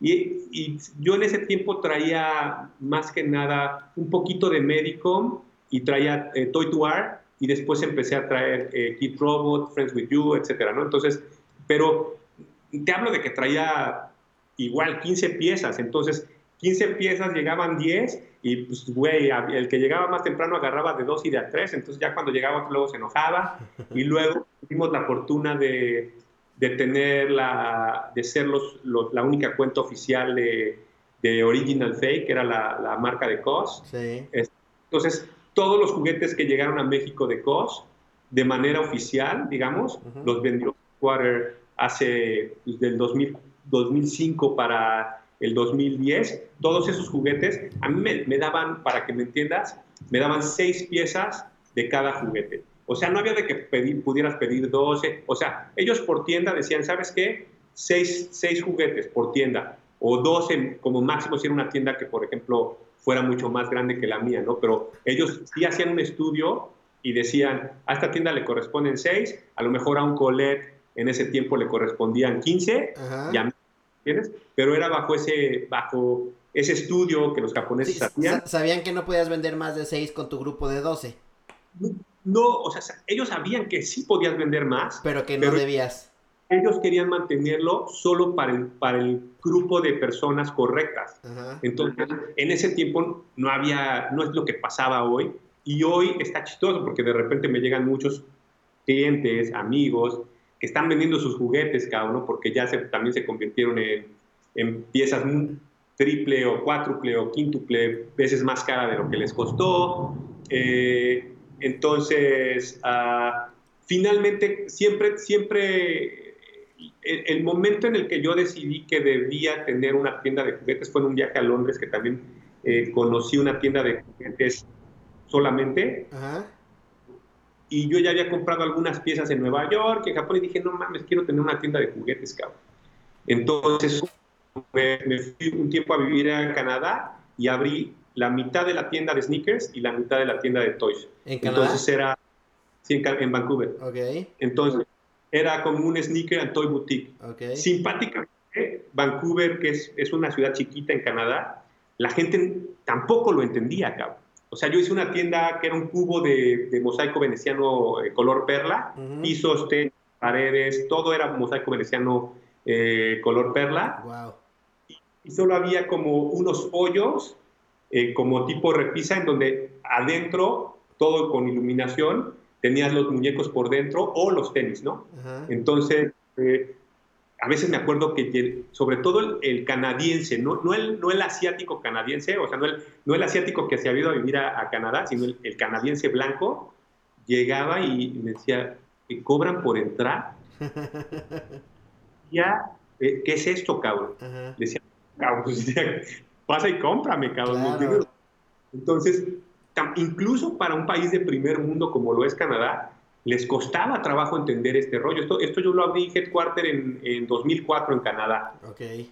Entonces, pues, ya son 16 años, cabrón. Eh, y los chinos, obviamente los japoneses, los chinos, los coreanos, los todos, pues llegaban como pero eran, eran los que mantenían mi negocio, cabrón. Porque ellos lo entendían. Incluso mi dificultad con ellos era que yo no era asiático, güey. Decían, ¿cómo este latino va a venir a decirnos qué, de qué va este rollo, cabrón? Esa fue, ese fue mi primer obstáculo en Canadá, cabrón. Tan fue un obstáculo porque yo quería tener un acercamiento con los asiáticos y, tratar de platicar con ellos y me contestaban en cantonés, cabrón. Madre, como de vas, güey, a ver si es cierto. Sí, o sea, pues yo les, decía como, ¿qué necesitas? ¿En qué te...? O sea, empezaba a platicar con ellos y se hablaban entre ellos en cantonés, se cagaban de la risa y decía, puta, güey. Y ya nada, señalaban, me decían ese, ese y ese y ya, güey, vamos, lo pagaban y se iban, güey. Entonces, tuve que contratar un empleado eh, asiático, güey, eh, un Anthony de, de Hong Kong. Ajá. Pues él fue el que, incluso ellos creían que era la tienda de Anthony. Ajá. que tú eras el, latino, o sea, cumpliendo todos los todos los clichés, ¿no? El latino es el empleado, el japonés es el... incluso, güey, pues, güey, yo, yo, me movía en camión y pues, me, fui a vivir ahí, güey, así de la nada, cabrón. Ah. Y este güey con su carrito bien pinteado, ¿no? Entonces era como muy curioso, ¿no? La, la, la manera y finalmente, eh, pues hicimos esa buena mancuerna en donde eh, finalmente, y, ese, y esa es también una experiencia cagada, los chinos te valoraban dependiendo del zapato que trajeras, que es lo que está pasando hoy en México y me caga, güey. Me cagan. Entonces, como yo quería que esos güeyes, no que me respetaran, güey, sino que me, o sea, sí me tomaran como parte de la escena, pues yo tenía acceso a ciertos pares de Nike antes, porque yo compraba Nike y, el, y digamos que mi, mi, vendedor de Nike era como un güey con bastantes influencias, entonces me daba zapatos antes de que salieran. Me dijo, esto es solo, güey, póntelo ya, porque quiero que, quiero que la gente, o sea, quiero que tú veas la reacción de la gente contigo, güey. Sí. me ponía los zapatos y cada que llegaba un chino era, puta, este güey, qué pedo, cabrón. O sea, se me daban vueltas, cabrón. O sea, como que no entendían por qué yo traía ese par si todavía ni siquiera salía, güey. Y en base a eso, y después eh, la gente de Hypebeast que vivía en Vancouver también eh, eh, hicieron una exposición en conjunto con Sneaker Fever, con Sneaker Pimps, Sneaker Pimps que era una, la primera exposición de tenis. entonces, pero era una exposición como tal, no, no, no, como, eh, no como el proyecto de Mike y de, y de Omar, que es venta, ah, sino este, esto de Sneaker Pimps, que es de, una, de un australiano, él lo que hacía era presentar una colección de tenis de diferentes güeyes coleccionistas del mundo, y entonces, pues, de todos los medios, Hypebeast, Hype Novelty, Slam Hype, todos, hablaban de Sneaker Pimps, cabrón. Entonces, eh, me invitan a, me dicen, oye, güey, pues vamos a hacerlo en Vancouver, ¿por qué no presentas un, un eh, proyecto como Headquarter, cabrón? Y justo mi amigo del que te hablaba hace rato de Los Ángeles, Mike García, El, el, locochón que, que, no les gustaba mucho a los gringos cómo actuaba, él empezó a hacer unas alcancías del tamaño natural de un tenis, de un Nike, de un Air Force, y, este, y me dijo, güey, vamos a bajar este proyecto juntos, voy a hacer un chingo de, de alcancías y hay que darse a las artistas para que las customicen, bla, bla, bla, bla, bla. En ese tiempo la customización era como el pedo, ¿me entiendes? O sea, no es como hoy que ya pasó un poco de, a la historia. Entonces, me mandó 15 alcancías y se las di a diferentes artistas, cabrón. Y fue lo que presentamos en Sneaker Pimps. Este, entonces, llamó mucho la atención porque de repente pues un güey se aventó un zapato como de látex, eh, como si tuviera incluso eh, el, genital, güey, y luego otro güey se, aventó como un, rollo, bueno, el nahual se aventó una pieza como con, pasto, los, eh, esto, había unos gemelos, los, los eh, ¿cómo, se, ¿cómo se hacían llamar estos güeyes? Que incluso también trabajaron en algunas colaboraciones, los Beast Brothers, que también, que también participaron en algunas cosas que hicimos con, con eh, Robot. Invité como a todos ellos y presentamos como esta colección, entonces llamó bastante la atención porque no era presentar un tenis, era presentar alcancías de un Air Force. Entonces, bueno, finalmente, como todas estas anécdotas, eh, llegó un punto en, en México que yo dije, ¿sabes qué? Creo que es buen momento hoy, o sea, se, abrimos hace un año Artificial Intelligence, eh, de que ya los juguetes, te, o sea, porque siempre habían, siempre habían vivido dentro de Headquarter o de Culte, por el nombre de la tienda que tuviera yo en el momento, siempre habían vivido en Kamikaze tenías una también, ¿no? Sí, ajá, pero eh, se, me, se aliaron conmigo dos, dos clientes eh, que también se volvieron amigos y que llevaban mucho tiempo como viendo la, tienda y me dijeron, oye, güey, tenemos este local, cabrón, ¿por qué no, por qué no hacemos algo en conjunto? Y yo la verdad no quería, cabrón, porque para mí es, es muy complicado, eh, o sea, no, no me da el tiempo para ocuparme en muchas cosas, o sea, tenía yo casa y Headquarter y, y, estaban enfrente y de repente no podía darles ni siquiera la atención correcta a las dos. Entonces, como abrir una tercera tienda era como, puta, güey, no sé si lo voy a lograr. Pero bueno, eh, ellos la verdad han sido como, es, es difícil encontrar los socios perfectos, pero creo que ellos lo han sido. Entonces, eh, yo les expliqué lo que yo quería, les dije que finalmente me gustaría que la parte de, digamos, no me gusta la palabra en las tiendas de curaduría, pero digamos, como toda esta decisión de compras y esta decisión de qué producto tener eh, adentro de la tienda, si fuera 100% mía, que yo prefería como que ellos manejaran más como la parte administrativa y de números de la compañía y me dejaron un poco más la parte artística. Eh, y entonces decido que es un buen momento para hacer como un proyecto de diseño, más que de arte, sino eh, por eso la tienda se llama Artificial Intelligence, porque es como el diseño en sí tiene estas dos partes, ¿no? La parte del diseño artificial o de, o de producción masiva y la parte del handmade o del handcraft en donde a lo mejor el diseño es mucho más trabajado con las manos, es una producción mucho más eh, pequeña, en donde sí se nota a lo mejor incluso las etnias o las gentes que, la gente que eh, participó en el proyecto. Entonces, es algo eh, incluso que, que, muchos de los clientes no entienden, porque a lo mejor el cliente que va por, por muñecos nunca voltea a ver el plato o nunca voltea a ver a lo mejor la todo maceta todo este rollo de Oaxaca o de Cuernavaca o de, etcétera, de proyectos que hemos estado buscando eh, para la tienda, pero sin embargo el, el, turismo que teníamos, que esperemos que cuando se acabe este rollo de la pandemia regrese, porque finalmente el, también ese turismo nos ha hecho crecer a nosotros mucho y era él estaba súper, ese, ese, ese gringo, ese asiático, ese europeo, llegaba y no volteaba a ver los juguetes, llegaba y volteaba a ver la maceta que habían de cara de planta, eh, la maceta de geoide, los platos de eh, Estudio Caribe, eh, así, ¿me entiendes? Entonces, era como una, como, digamos, un mix raro, pero que nos ha funcionado, güey. Y que ha jalado bastante bien y, y, y, que tienes esos dos mercados y que, y que a mí me gusta ah, muchísimo. ¿Y hacia dónde van las dos tiendas ahorita? ¿Te gustaría tener alguna colaboración con Nike o así, así como lo ha, lo ha hecho las grandes tiendas a nivel mundial como Undefeated, Atmos, todas estas marcas? Eh, ¿Te gustaría o has buscado tener eh, alguna colaboración de Nike by Headquarter o, o así? Pues siempre es un sueño, ¿no? O sea, poder tener el, par de la tienda, obviamente es algo que, nos gustaría. Acercamiento siempre hemos tenido, entonces es, yo siempre he creído que las cosas llegan en el momento correcto, ¿no? O sea, no, cuando presionas mucho, posiblemente no se dé, ¿no? Cuando no presionas, posiblemente no se dé, ¿no? Simplemente tienes que, esperar el, momento correcto para, y a, y a las personas correctas para enseñar tu trabajo. Me pasó con Medicom Toy, nosotros fuimos los primeros eh, latinoamericanos en tener un Berbrick. Eh, entonces, esa, esa, nosotros hicimos un Berbrick en el 2009, salió en el 2010.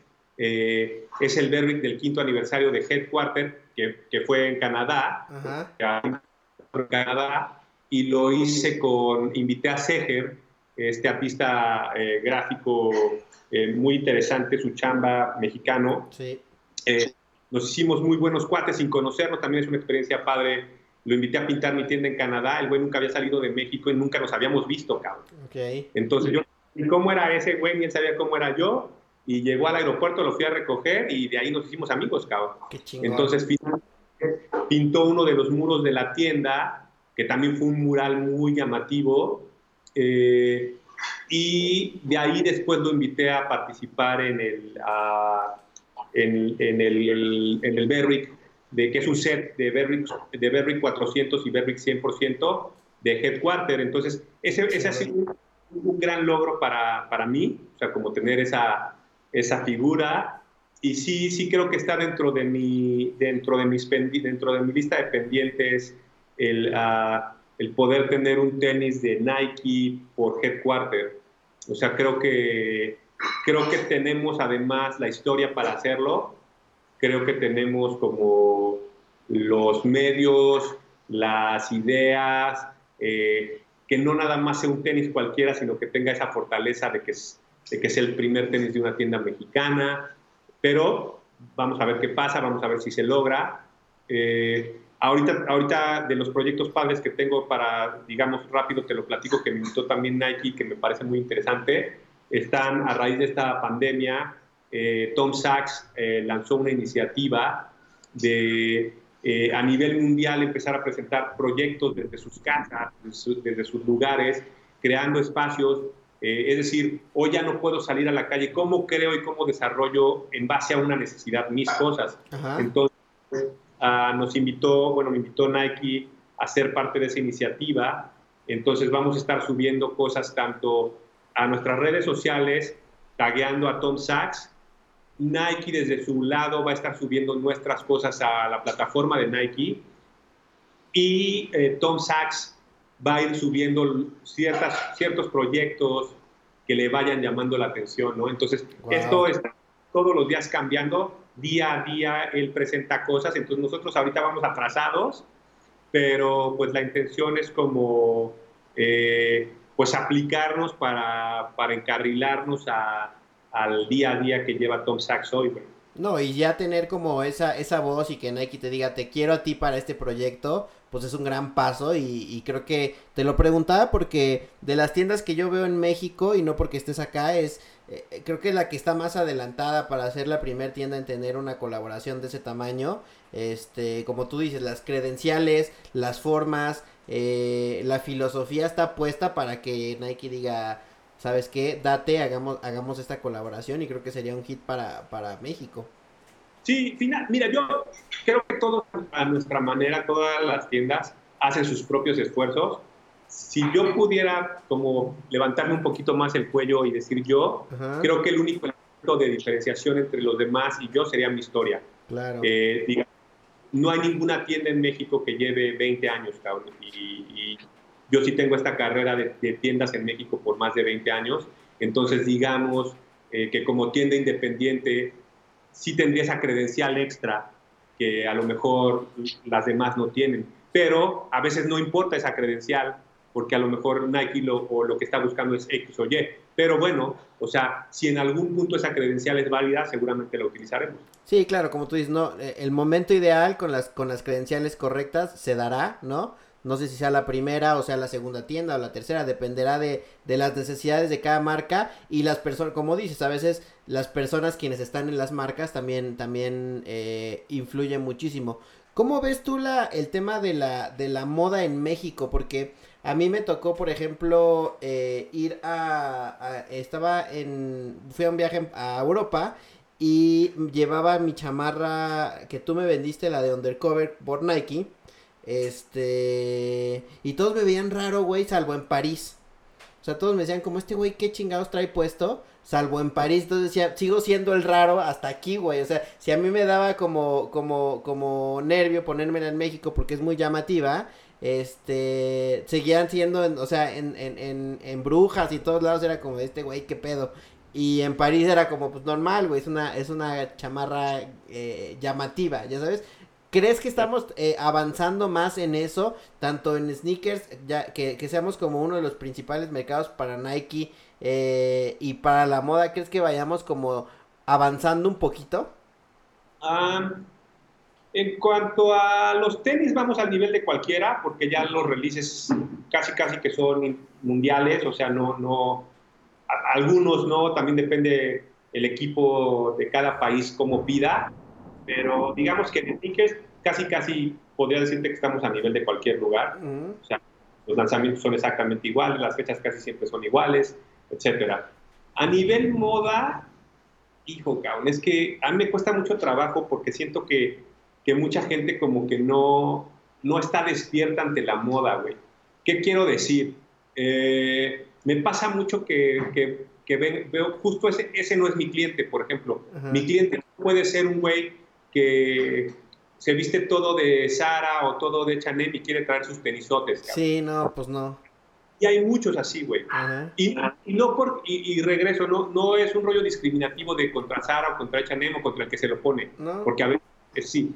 Pero finalmente a mí lo que, lo que creo que no hay como esa disposición y esa, como que también toda la, toda la información y toda la comunicación se fue dirigida específicamente a los zapatos, cabrón. Y no hay como medios como antes, por ejemplo, los medios que yo mencionaba, Hypebeast, Hype, Lampard, todos hablaban de, o hablan de las colecciones, de todo, ropa, pantalones, playeras, gorras, calcetines, eh, todo, cabrón, ¿me entiendes? Y de repente como que toda la, la, energía se ha ido hacia los zapatos, cabrón. Siempre pongo el mismo ejemplo y les digo, güey, cuando tú te vistes, lo último que te pones son los zapatos, cabrón. Claro. Entonces, sale el valor a cada prenda que te pones, desde el underwear hasta eh, lo que, la gorra, la playera, los pantalones, los calcetines, todo tiene un valor. Seguramente todo debería tener el mismo valor. O sea, si divides la cantidad de prendas y digamos que te pones seis, cada una de esas prendas tendría que tener exactamente el mismo valor en tu outfit, en tu look. Porque entonces ese es tu estilo. No es como tú dices, traes unos jeans y, de cualquier marca y unos tenis carísimos porque entonces ese no, no, ese es tu estilo. Lo que quieres es sobresalir por ese par. Y es que finalmente lo que quieres es sobresalir porque hoy todos dijeron, hoy la comunicación nos hace creer que solo los tenis están chidos. Entonces, cuando, cuando yo platico hoy contigo, te veo a los ojos y platicamos de moda, güey. La gente hoy no te voltea a ver a los ojos, te voltea a ver a los pies, güey. Entonces, ese problema es el que, el que a mí me gustaría como, como eh, que ya hubiera una línea divisoria entre el vernos los zapatos y el vernos completos, cabrón. Entonces, finalmente, a mí me gustaría mucho más eh, que si la gente despertara hacia un estilo y despertara hacia la moda y despertar, eh, lo, he comentado también en algunos lados. Hay gente que se casaba tal cual con una marca. Había fanáticos de Babe que solo se vestían de Babe. Y había fanáticos de Stussy que solo se vestían de Stussy o de la marca que tú quieras y parecía que, era, que trabajaban para la marca porque solo se vestían de eso. Y por años se vistieron así. Entonces, eh, hoy hay muchas alternativas más en México. Eh, a mí me llegó a tocar ser digamos, de este estilo de tiendas la única por años, y de repente empezaron a salir algunas otras, y de repente ya hay más, ¿me entiendes? Entonces, eh, sí es importante que la gente decida eh, qué le gusta y qué no le gusta, y, qué, y a lo mejor cómo puedo combinar esto con esto otro. O sea, de repente pasó, y pasa mucho en México, no sé si, si lo percibes igual que yo, eh, de repente pareciera que solo existen tres marcas. Sí. Eh, Supreme, D y Nike, güey. O sea, en, zapatos. Pero, pero, todos, pero todos quieren estar vestidos exclusivamente de esas tres cosas. Entonces, es muy simpático para mí porque, por ejemplo, a mí me tocó ver tocar en París a Virgil con Jun Takahashi, güey. Madre. Eh, entonces, yo te aseguro por lo que yo vi, que el güey que estaba cagado tocando ahí era Virgil, güey. Porque Jun Takahashi lleva 25 años haciendo moda, güey. Sí, claro. Y Virgil te lo veía como su, uno de sus ídolos y decir, güey, ahora está tocando a mi lado, güey. Claro. Y después Tan es así que después hicieron una colaboración juntos, güey. Entonces, a veces siento, justo hablando de, regresando a lo de Headquarter TV, que hay muchas marcas que la gente no sabe que existen o no conoce la historia atrás de esa marca y entonces, pues como hoy todos quieren traer traer eh, Babe o hoy todos quieren traer Supreme, entonces eso es lo único que, que, que vale la pena. Y si te das cuenta, casi todas esas marcas toman como referencia a estas otras que yo estoy hablando, güey. Claro, porque surgieron mucho tiempo después. Y las, las inspiraciones de Virgilia así vienen de antes, como, como gente como Stus y toda esa banda, vienen inspirados de ahí. Hoy, por ejemplo, Nigo de es el director creativo de Uniqlo, güey. Todo lo que está pasando con Uniqlo, a, raíz de que salieron todas estas campañas con COS, con Futura, con Andre, con ahora sale lo, bueno, salió lo de Sorayama. ¿Son gracias a este güey? ¿Cómo? Son gracias a...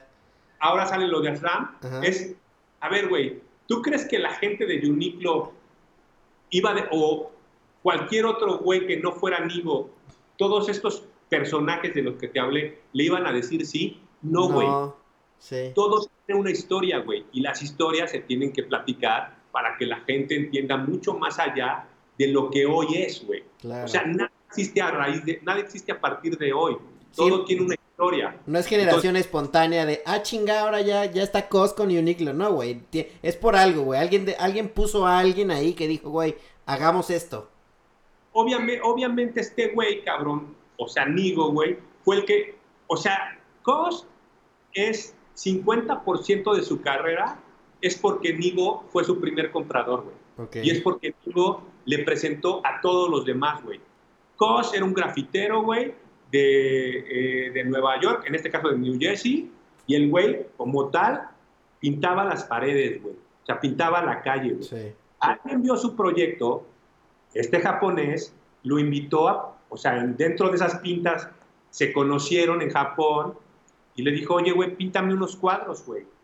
Incluso, güey, la dirección creativa de los cuadros, güey, fue de nuevo, güey. Le dijo, quiero que me piques a los Simpsons, güey. No mames, ok. Y entonces, este güey, que era un güey que había trabajado por Disney y todo este, todo, este rollo que es la historia que después tiene Brian, sí. Eh, gente, pues se deja guiar y le dice a un güey, ok, tú quieres que te pinte los Simpsons, finalmente yo hago pop art, está bien, cuadra con lo que yo hago y, y este güey empieza a hacer como todo este rollo.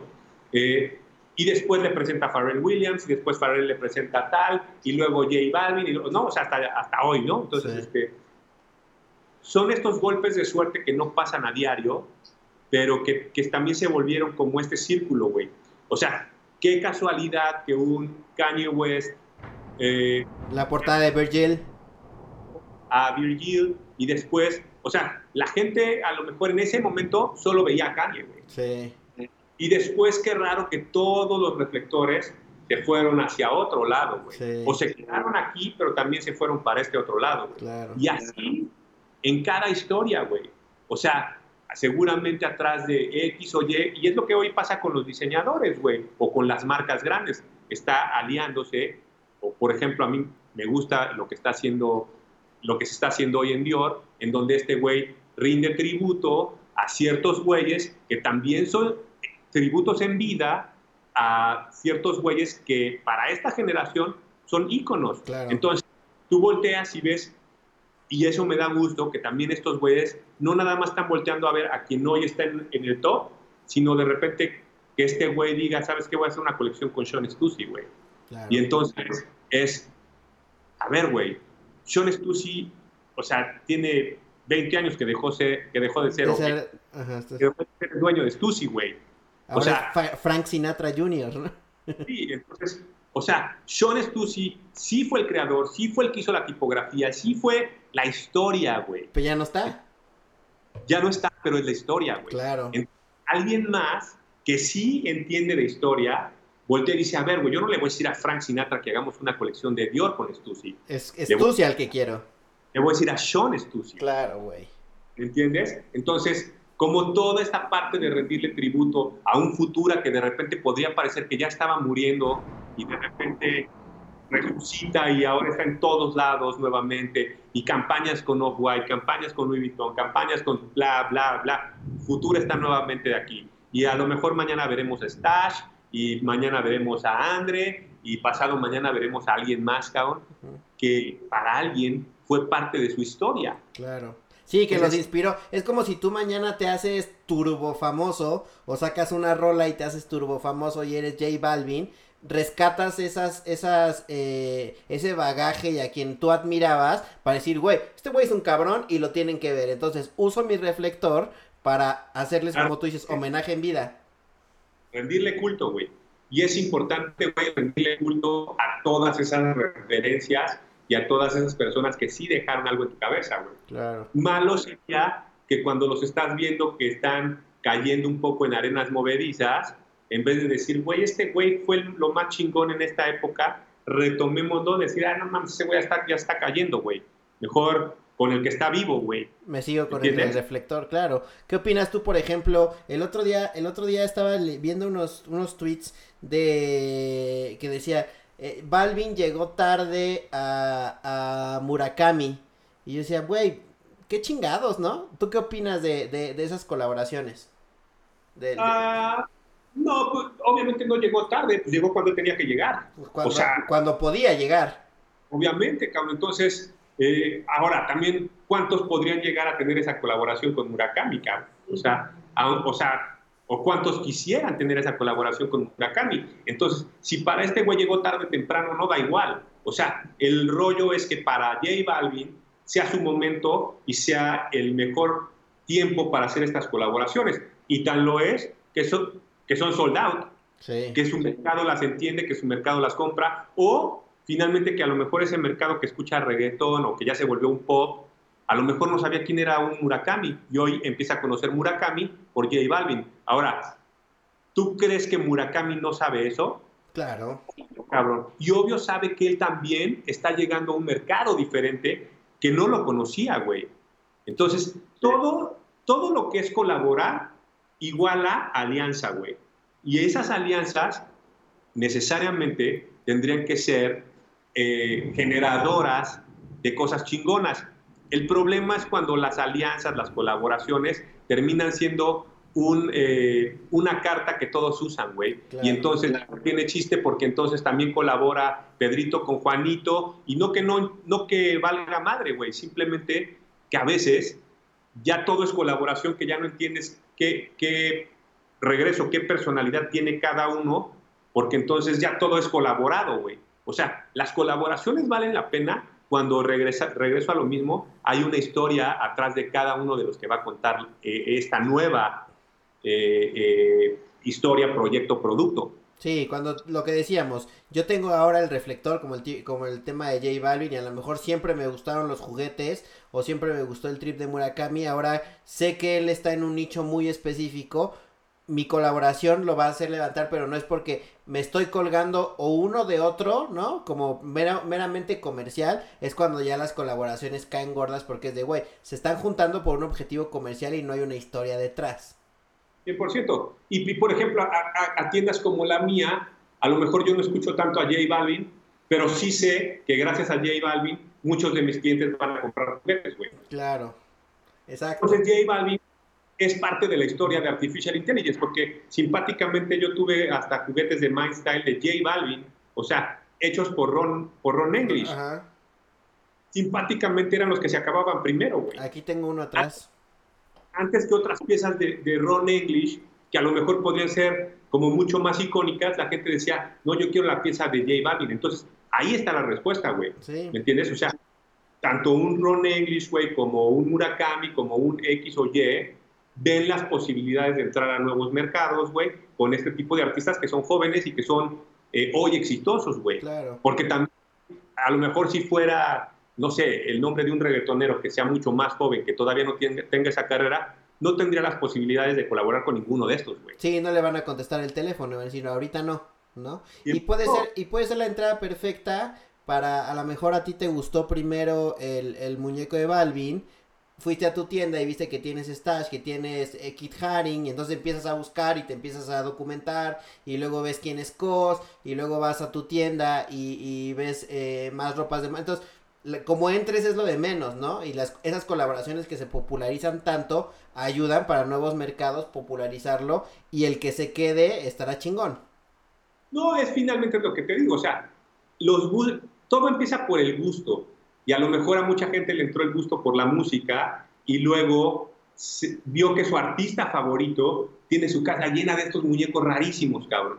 Entonces, pasa, o sea, de repente hay, hay, gente que dice, güey, lo que pasa es que yo vi estos, estos muñecos en los este, MTV Creeps o lo que sea, cabrón, o sea, entonces yo quiero tener los míos. Pues, güey, es exactamente lo mismo. Hoy un J Balvin o un, el que quieras, estaba viendo el, documental de, ah, de, ayer empecé a ver el de este eh, Mr. Cartoon y, y, Esteban Oriol. Y, y, sale este güey Everlast que, en su estudio eh, con, con, cinco muñecos de cuatro pies de cos, güey. Obviamente yo sé quién es Everlast, cabrón. Y, y, sé que Everlast comenzó 10 años o 15 años antes, que los a comprar muñecos, güey. Pero la gente no sabe quién es Everlast. Claro, no, no toda la gente, sí. Y lo empiezas a validar cuando lo ves. Por ejemplo, a mí me pasaba eh, cuando venían a mi departamento y estoy lleno de Bear Bricks este, como que decían, ¿qué pedo, no? O sea, parece como una juguetería, como que no terminan de entender si es arte o colecciono juguetes y piensa que son funcos, ¿no? Entonces como, como raro, ¿no? Y eh, una chava que al principio dijo, güey, como, ¿qué pedo con eso? Cuando regresó por segunda vez me dijo, güey, acaba de ver la película de Almodóvar y el güey tenía en su casa Bear ¿qué pedo con eso? Entonces como de, ah, ¿verdad? Ya, ya fuiste a validarlo a otro lado. Exacto, exacto. sí, está bien y no a todos les cae la primera. Y hay a muchos que nunca les va a caer, güey. Sí. Que van a decir, puta, qué ridículo este güey con sus muñequitos. Y habrá gente que diga, qué cabrón, porque nunca había visto eso. ¿Entiendes? Entonces, eh, ahí es, güey. Es justo lo que decía de las tiendas. Habrá quien entra a mi tienda y diga, puta, no mames, ¿qué es esto, güey? No es mi pedo, güey. Claro. O igual entran a otra y digan, ah, esto está poca madre. O al revés, alguien que entra a esta otra y diga, no mames, está culerísimo, y de repente llega a Headquarter y diga, no mames, ahora sí ya llegué, güey. Claro. Si tú te tuvieras que quedar con una colaboración, eh, últimamente que he ido más seguido a tu tienda, normalmente eh, te, he visto de Sakai. si tuvieras que quedar con una colaboración de, de lo que sea, ¿con cuál te quedarías? ¿O cuáles son las que más te han gustado últimamente? mira, güey, y, siempre lo, también lo, digo, yo ya hoy me voy por, por, los tenis que me parecen más cómodos. por ejemplo, a mí, el, justo el que veo atrásito de ti amarillo, el, el undercover, ah, este, yo me los quedé negro y son de mis favoritos, güey. Los Akai, de mis favoritos, güey. Entonces, eh, como que hoy todas esas siluetas como de correr, que son o sea, me he comprado otros pares que, que, me parecen súper cabrones eh, y no son cómodos para mí, cabrón. A lo mejor para otras personas sí. Por ejemplo, el Fear of God, a mí me, no, no, me, no, me, fue cómodo, cabrón. Es muy angosto. Eh, y, y, este rollo del zipper por atrás de repente me empezó a lastimar, entonces como que no, no, y sin embargo lo veo como silueta y me parece una silueta muy chingona, pero no es un tenis que yo podría usar eh, en mi día a día o en mi chamba porque no me parece cómodo. Entonces, eh, trato como de irme por esa, por esa línea, ¿sabes? O sea, de, de clavarme en los que me gustan, en los que, en los que voy a usar. Eh, de repente, pues como dejé de comprar o de, agarrar de la tienda todos, nada más por tener, y realmente me clavo más a comprar los que me gustan y, y también, aunque soy, eh, sí soy fanático de, de Nike, o sea, o sea, digamos que esa es mi marca. También de repente experimento con zapatos como Bisbee, que me parece que, o tenis como Bisbee, que me parece que son increíbles y tengo como unos 5 o 6 pares. De repente ahorita me compré más por el gusto del artista, o sea, por el rollo de Sorayama, me compré los Dior de Sorayama y no los pero me parece que es como pieza de lo que hablábamos al principio, es una pieza de, chingona. Eh, me compré los Matthew Williams, los que les cambias la suela vibra, no son nada cómodos, entonces no los uso casi, pero también como pieza me parecen eh, súper chingona. Usé mucho los React de Undercover también. Eh, ahora me compré unos Jordan 1, que es la silueta que siempre me gustó y también se me hace cómoda. El Dunk siempre se me hizo cómodo. Eh, pero digamos que hoy, hoy, digamos que los tipo Waffle Racers son los que los que más me acomodan. Por, por, comodidad. ¿Y coleccionas algo? O sea, veo que atrás de ti tienes, tienes el, creo que es el, son los rompecabezas de COS, ¿no? Este, ¿Coleccionas algo? Son los prints de COS estos, no son los, no son ah, los rompecabezas. Es, es, el set de, de, tres prints. Ah, ya. Eh, ese se lo compré a, a COS hace Mm, yo creo que como unos 5 o 6 años. Eh, es, no me alcanza para comprar un, original de COS, entonces cuando puedo, cuando puedo comprar prints, los compro porque también ya son algo caros. Entonces, este, digamos que, que no soy coleccionista de, de nada, güey, más bien me gustan las cosas y, he aprendido a no ser acumulador, porque Fui coleccionista de tenis, o sea, en el rollo de que también quería tener todos los pares. Y, lo, o sea, tengo un chingo que no usé nunca, güey. Y, y, finalmente se los terminé vendiendo un cuate, güey, que me dijo, güey, yo te doy tanto por todos, güey. Dije, pues sí, güey, pero si te vas a llevar, te vas a llevar todos, porque lo que no quiero es como tener ese recuerdo de, de mi colección de tenis. Ya no quiero ver nada. Sí, y, eran, y tenía muy buenos, o sea, tenía pares muy chingones, pero finalmente hoy, hoy creo un poquito más en usar lo que compro, güey. Entonces, eh, digamos, en, cuestión arte es diferente.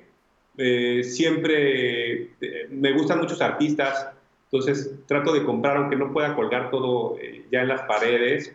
me gusta mucho Doctor Lacra, me gusta obviamente mi compadre Camuñas, me gusta Cos, me gusta un chingo, es de mis favoritos, yo creo, güey. Eh, hay un artista que se llama Costa Seremetis, que es eh, de Nueva York también, que se me hace cabrón. Eh, de las últimas cosas que compré fue un, un print de Andre con Futura. Este, pues ahí, ahí lo que voy viendo que me gusta y que, que vale la pena tener, pues lo compro y finalmente también entiendo que es como una mejor manera de, de, tener el dinero que, o sea, es una inversión más padre que tener dinero en el banco, quizá, güey. Eh, y pues por ahí, güey, pero te digo, finalmente soy un poquito más consciente. Hace 15 años era mucho más de la idea de comprar todo lo que te guste, güey.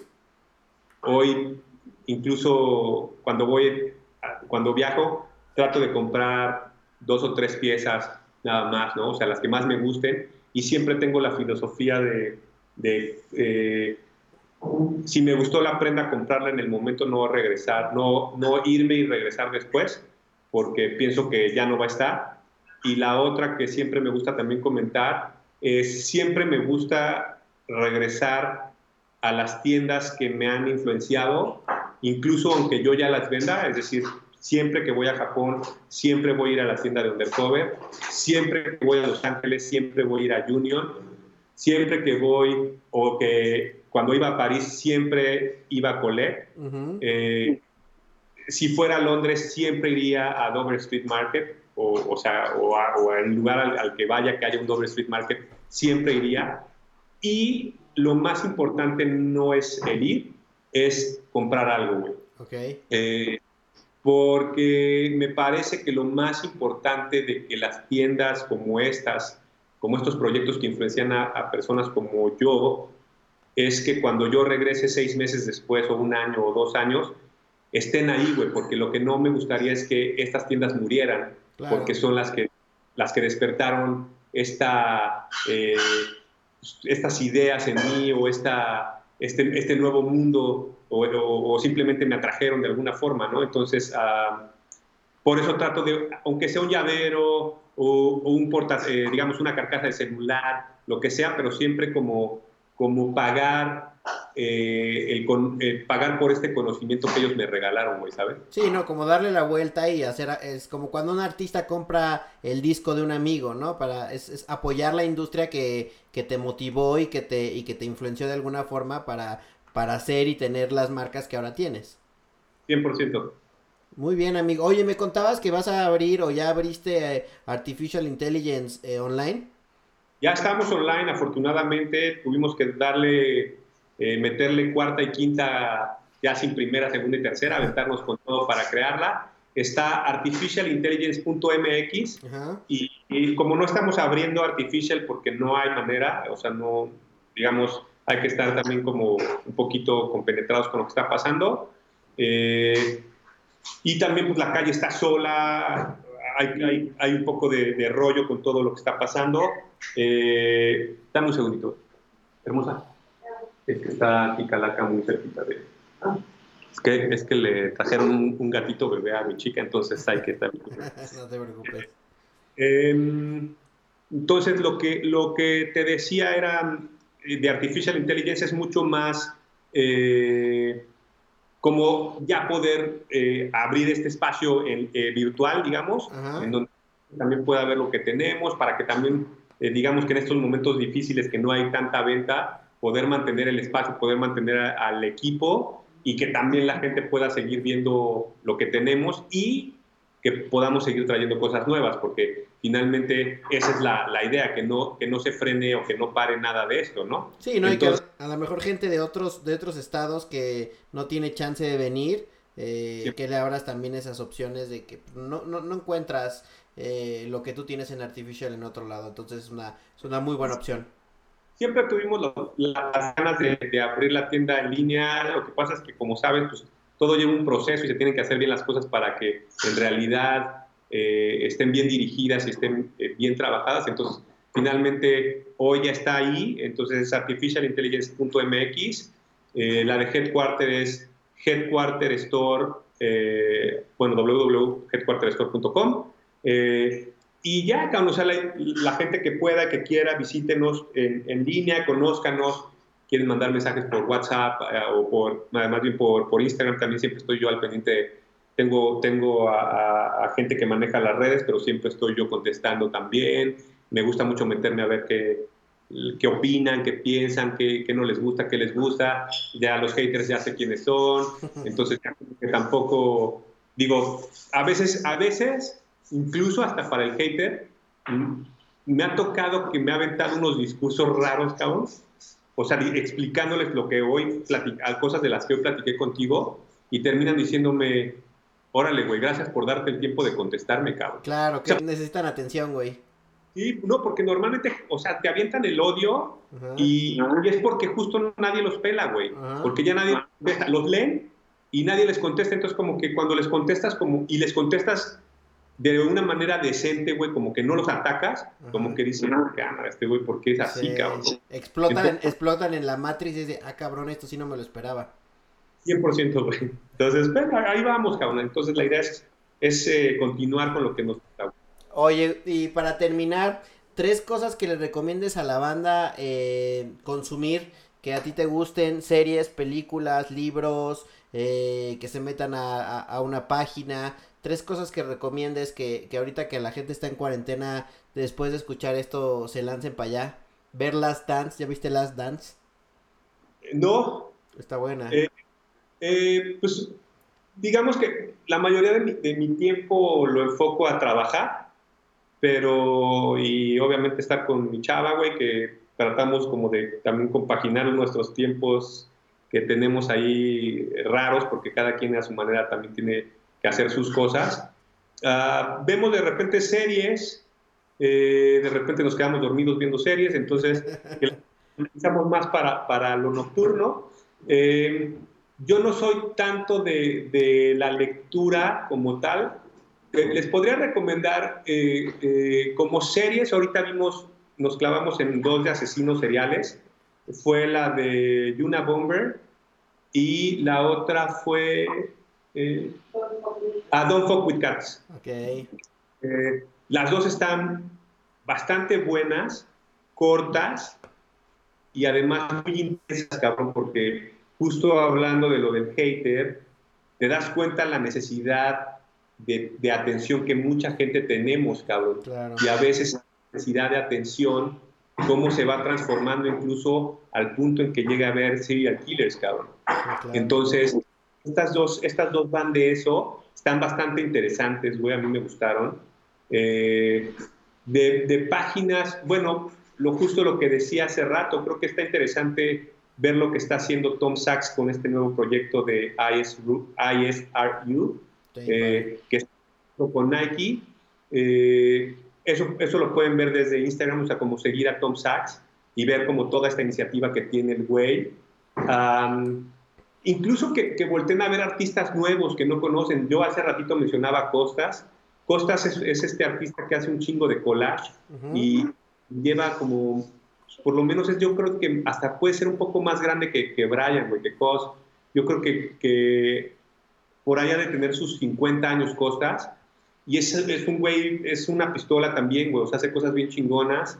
Eh, ¿Quién más me, me gusta mucho de, cosas que está haciendo? Hay un güey que se llama Kill Die, ah, que hace como estas esculturas de, de, santos y de vírgenes, y que también yo no sabía, yo no sé incluso quién empezó primero a meter los cristales a las piezas, y Daniela Ram o, él, pero él hace como todas estas figuras religiosas y les mete los cristales. Los cristales.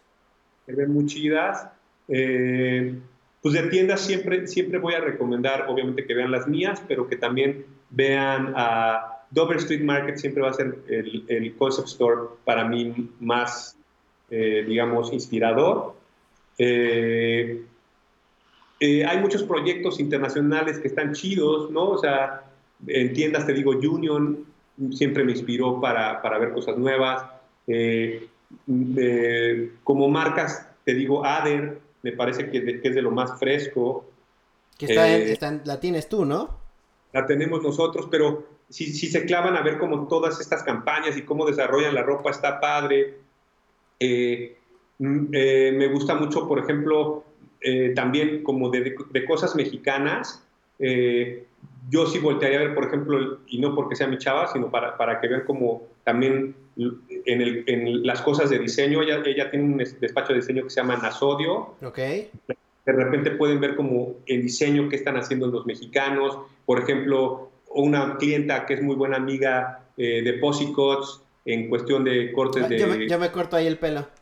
Y, tinte es alguien que, que, lo hace bien y que además se nota la pasión que lo tiene. O sea, estos proyectos que yo te diría es de gente igual de, de apasionada que yo, destructible, de Perseo, que hoy está se clavó a hacer en vez de, intentar vender ropa, dijo, güey, yo voy a intentar en este tiempo de pandemia eh, divertir a la gente, entonces está haciendo sesiones de música con DJs undergrounds, de repente eh, hoy está tocando una chavita que creo que toca medio oscuro, eh, de repente invita a banda que toca reggaetón, de repente fue Pepe Casanova, o sea, como de todos los géneros y cada día está haciendo una versión de esto. Es algo y que tiene también, Rip también, ¿no?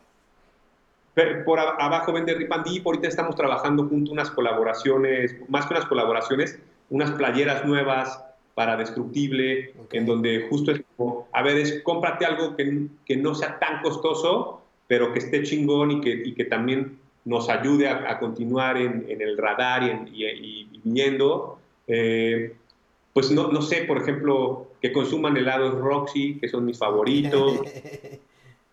de repente que también colaboren con, eh, con proyectos de, comida que están chingones. A mí, por ejemplo, eh, de repente el Mijango sube mucho estas, eh, estas tortas de la esquina, la esquina de Chilaquil, que me parecen las más chingonas. Tamaulipas y Alfonso Reyes.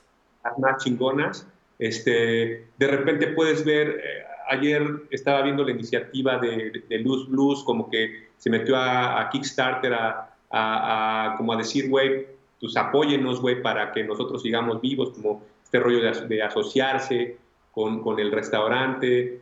Eh, no sé, güey, eh, si, pudiera, si pudiera decir algo como que me gustaría que pasara, siempre lo menciono, es no pensemos en solo subsistir nosotros, porque si solo subsistimos nosotros, después no vas ni siquiera a subsistir tú porque los demás van a estar contra ti, güey. Claro.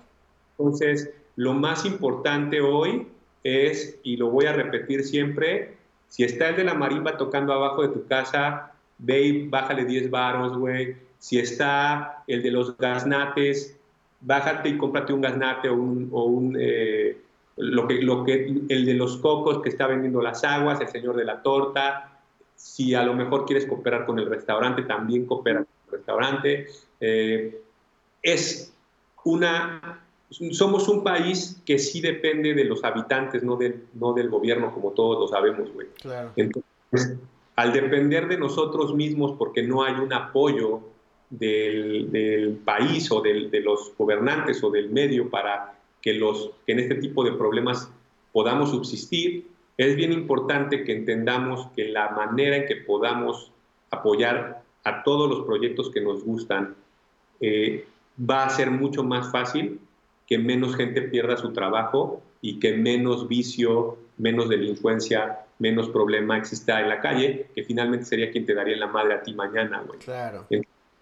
Eh, sí es bien importante que si está a tu alcance, si tienes tu trabajo y puedes hacer que el círculo no muera, es, esa sería mi, mi, finalización. Fuera de que compres el tenis que más te guste, fuera de que compres la playera que más te guste, fuera de que comas lo que más te guste, acuérdate también que está el güey que no tiene un barro y que está tirado ahí, está el güey o la señora que hace la limpieza que tiene que transportarse de media o 45 minutos para hacer algo, o está la señora de las tortas o la señora de X y el señor de X y el bolero, bla, bla, bla. Si podemos alivianar banda, hoy es el mejor momento de alivianar banda, güey. Sí, lo Porque...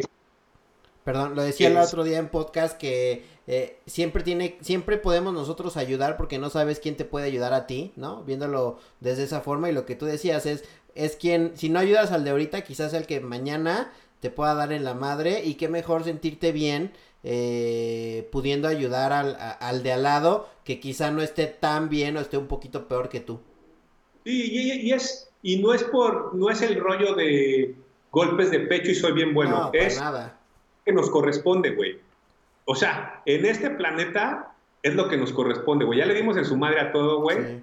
Entonces, si en realidad hablamos de que queremos conservar la humanidad como tal, güey, pues alivianémonos como, una, como humanidad, güey, porque si no, se va a acabar este pedo, güey. Entonces, eh, por ahí también el otro día platicaba con, con, Mariana de los Losers, eh, también su iniciativa está chida, le, están dando de comer a los güeyes de artículo 1, 2, 3, a toda la banda que anda en activo y Chemo y todo este rollo. Eh, ella tiene esa campaña de ir en las bicis a darles de comer. Entonces, pues hay un chingo de proyectos, güey, la verdad que, que, están, que están saliendo en pro de, de, la liviana y de la ayuda para la gente. Entonces, por ahí eh, tenemos el plan también headquarter de, estoy pensando para qué proyecto, eh, donar una parte de lo que vendamos eh, justo para, no sé, a lo mejor para los basureros, güey. O sea, para todas las señoras que siguen rifándose y saliendo de la calle con sus chalecos amarillos y están dándole acá, a lo mejor llevarles una pequeña despensa o llevarles una torta de las que nos gustan a nosotros, y entonces así alivianamos al de las tortas y alivianamos a la señora. No sé.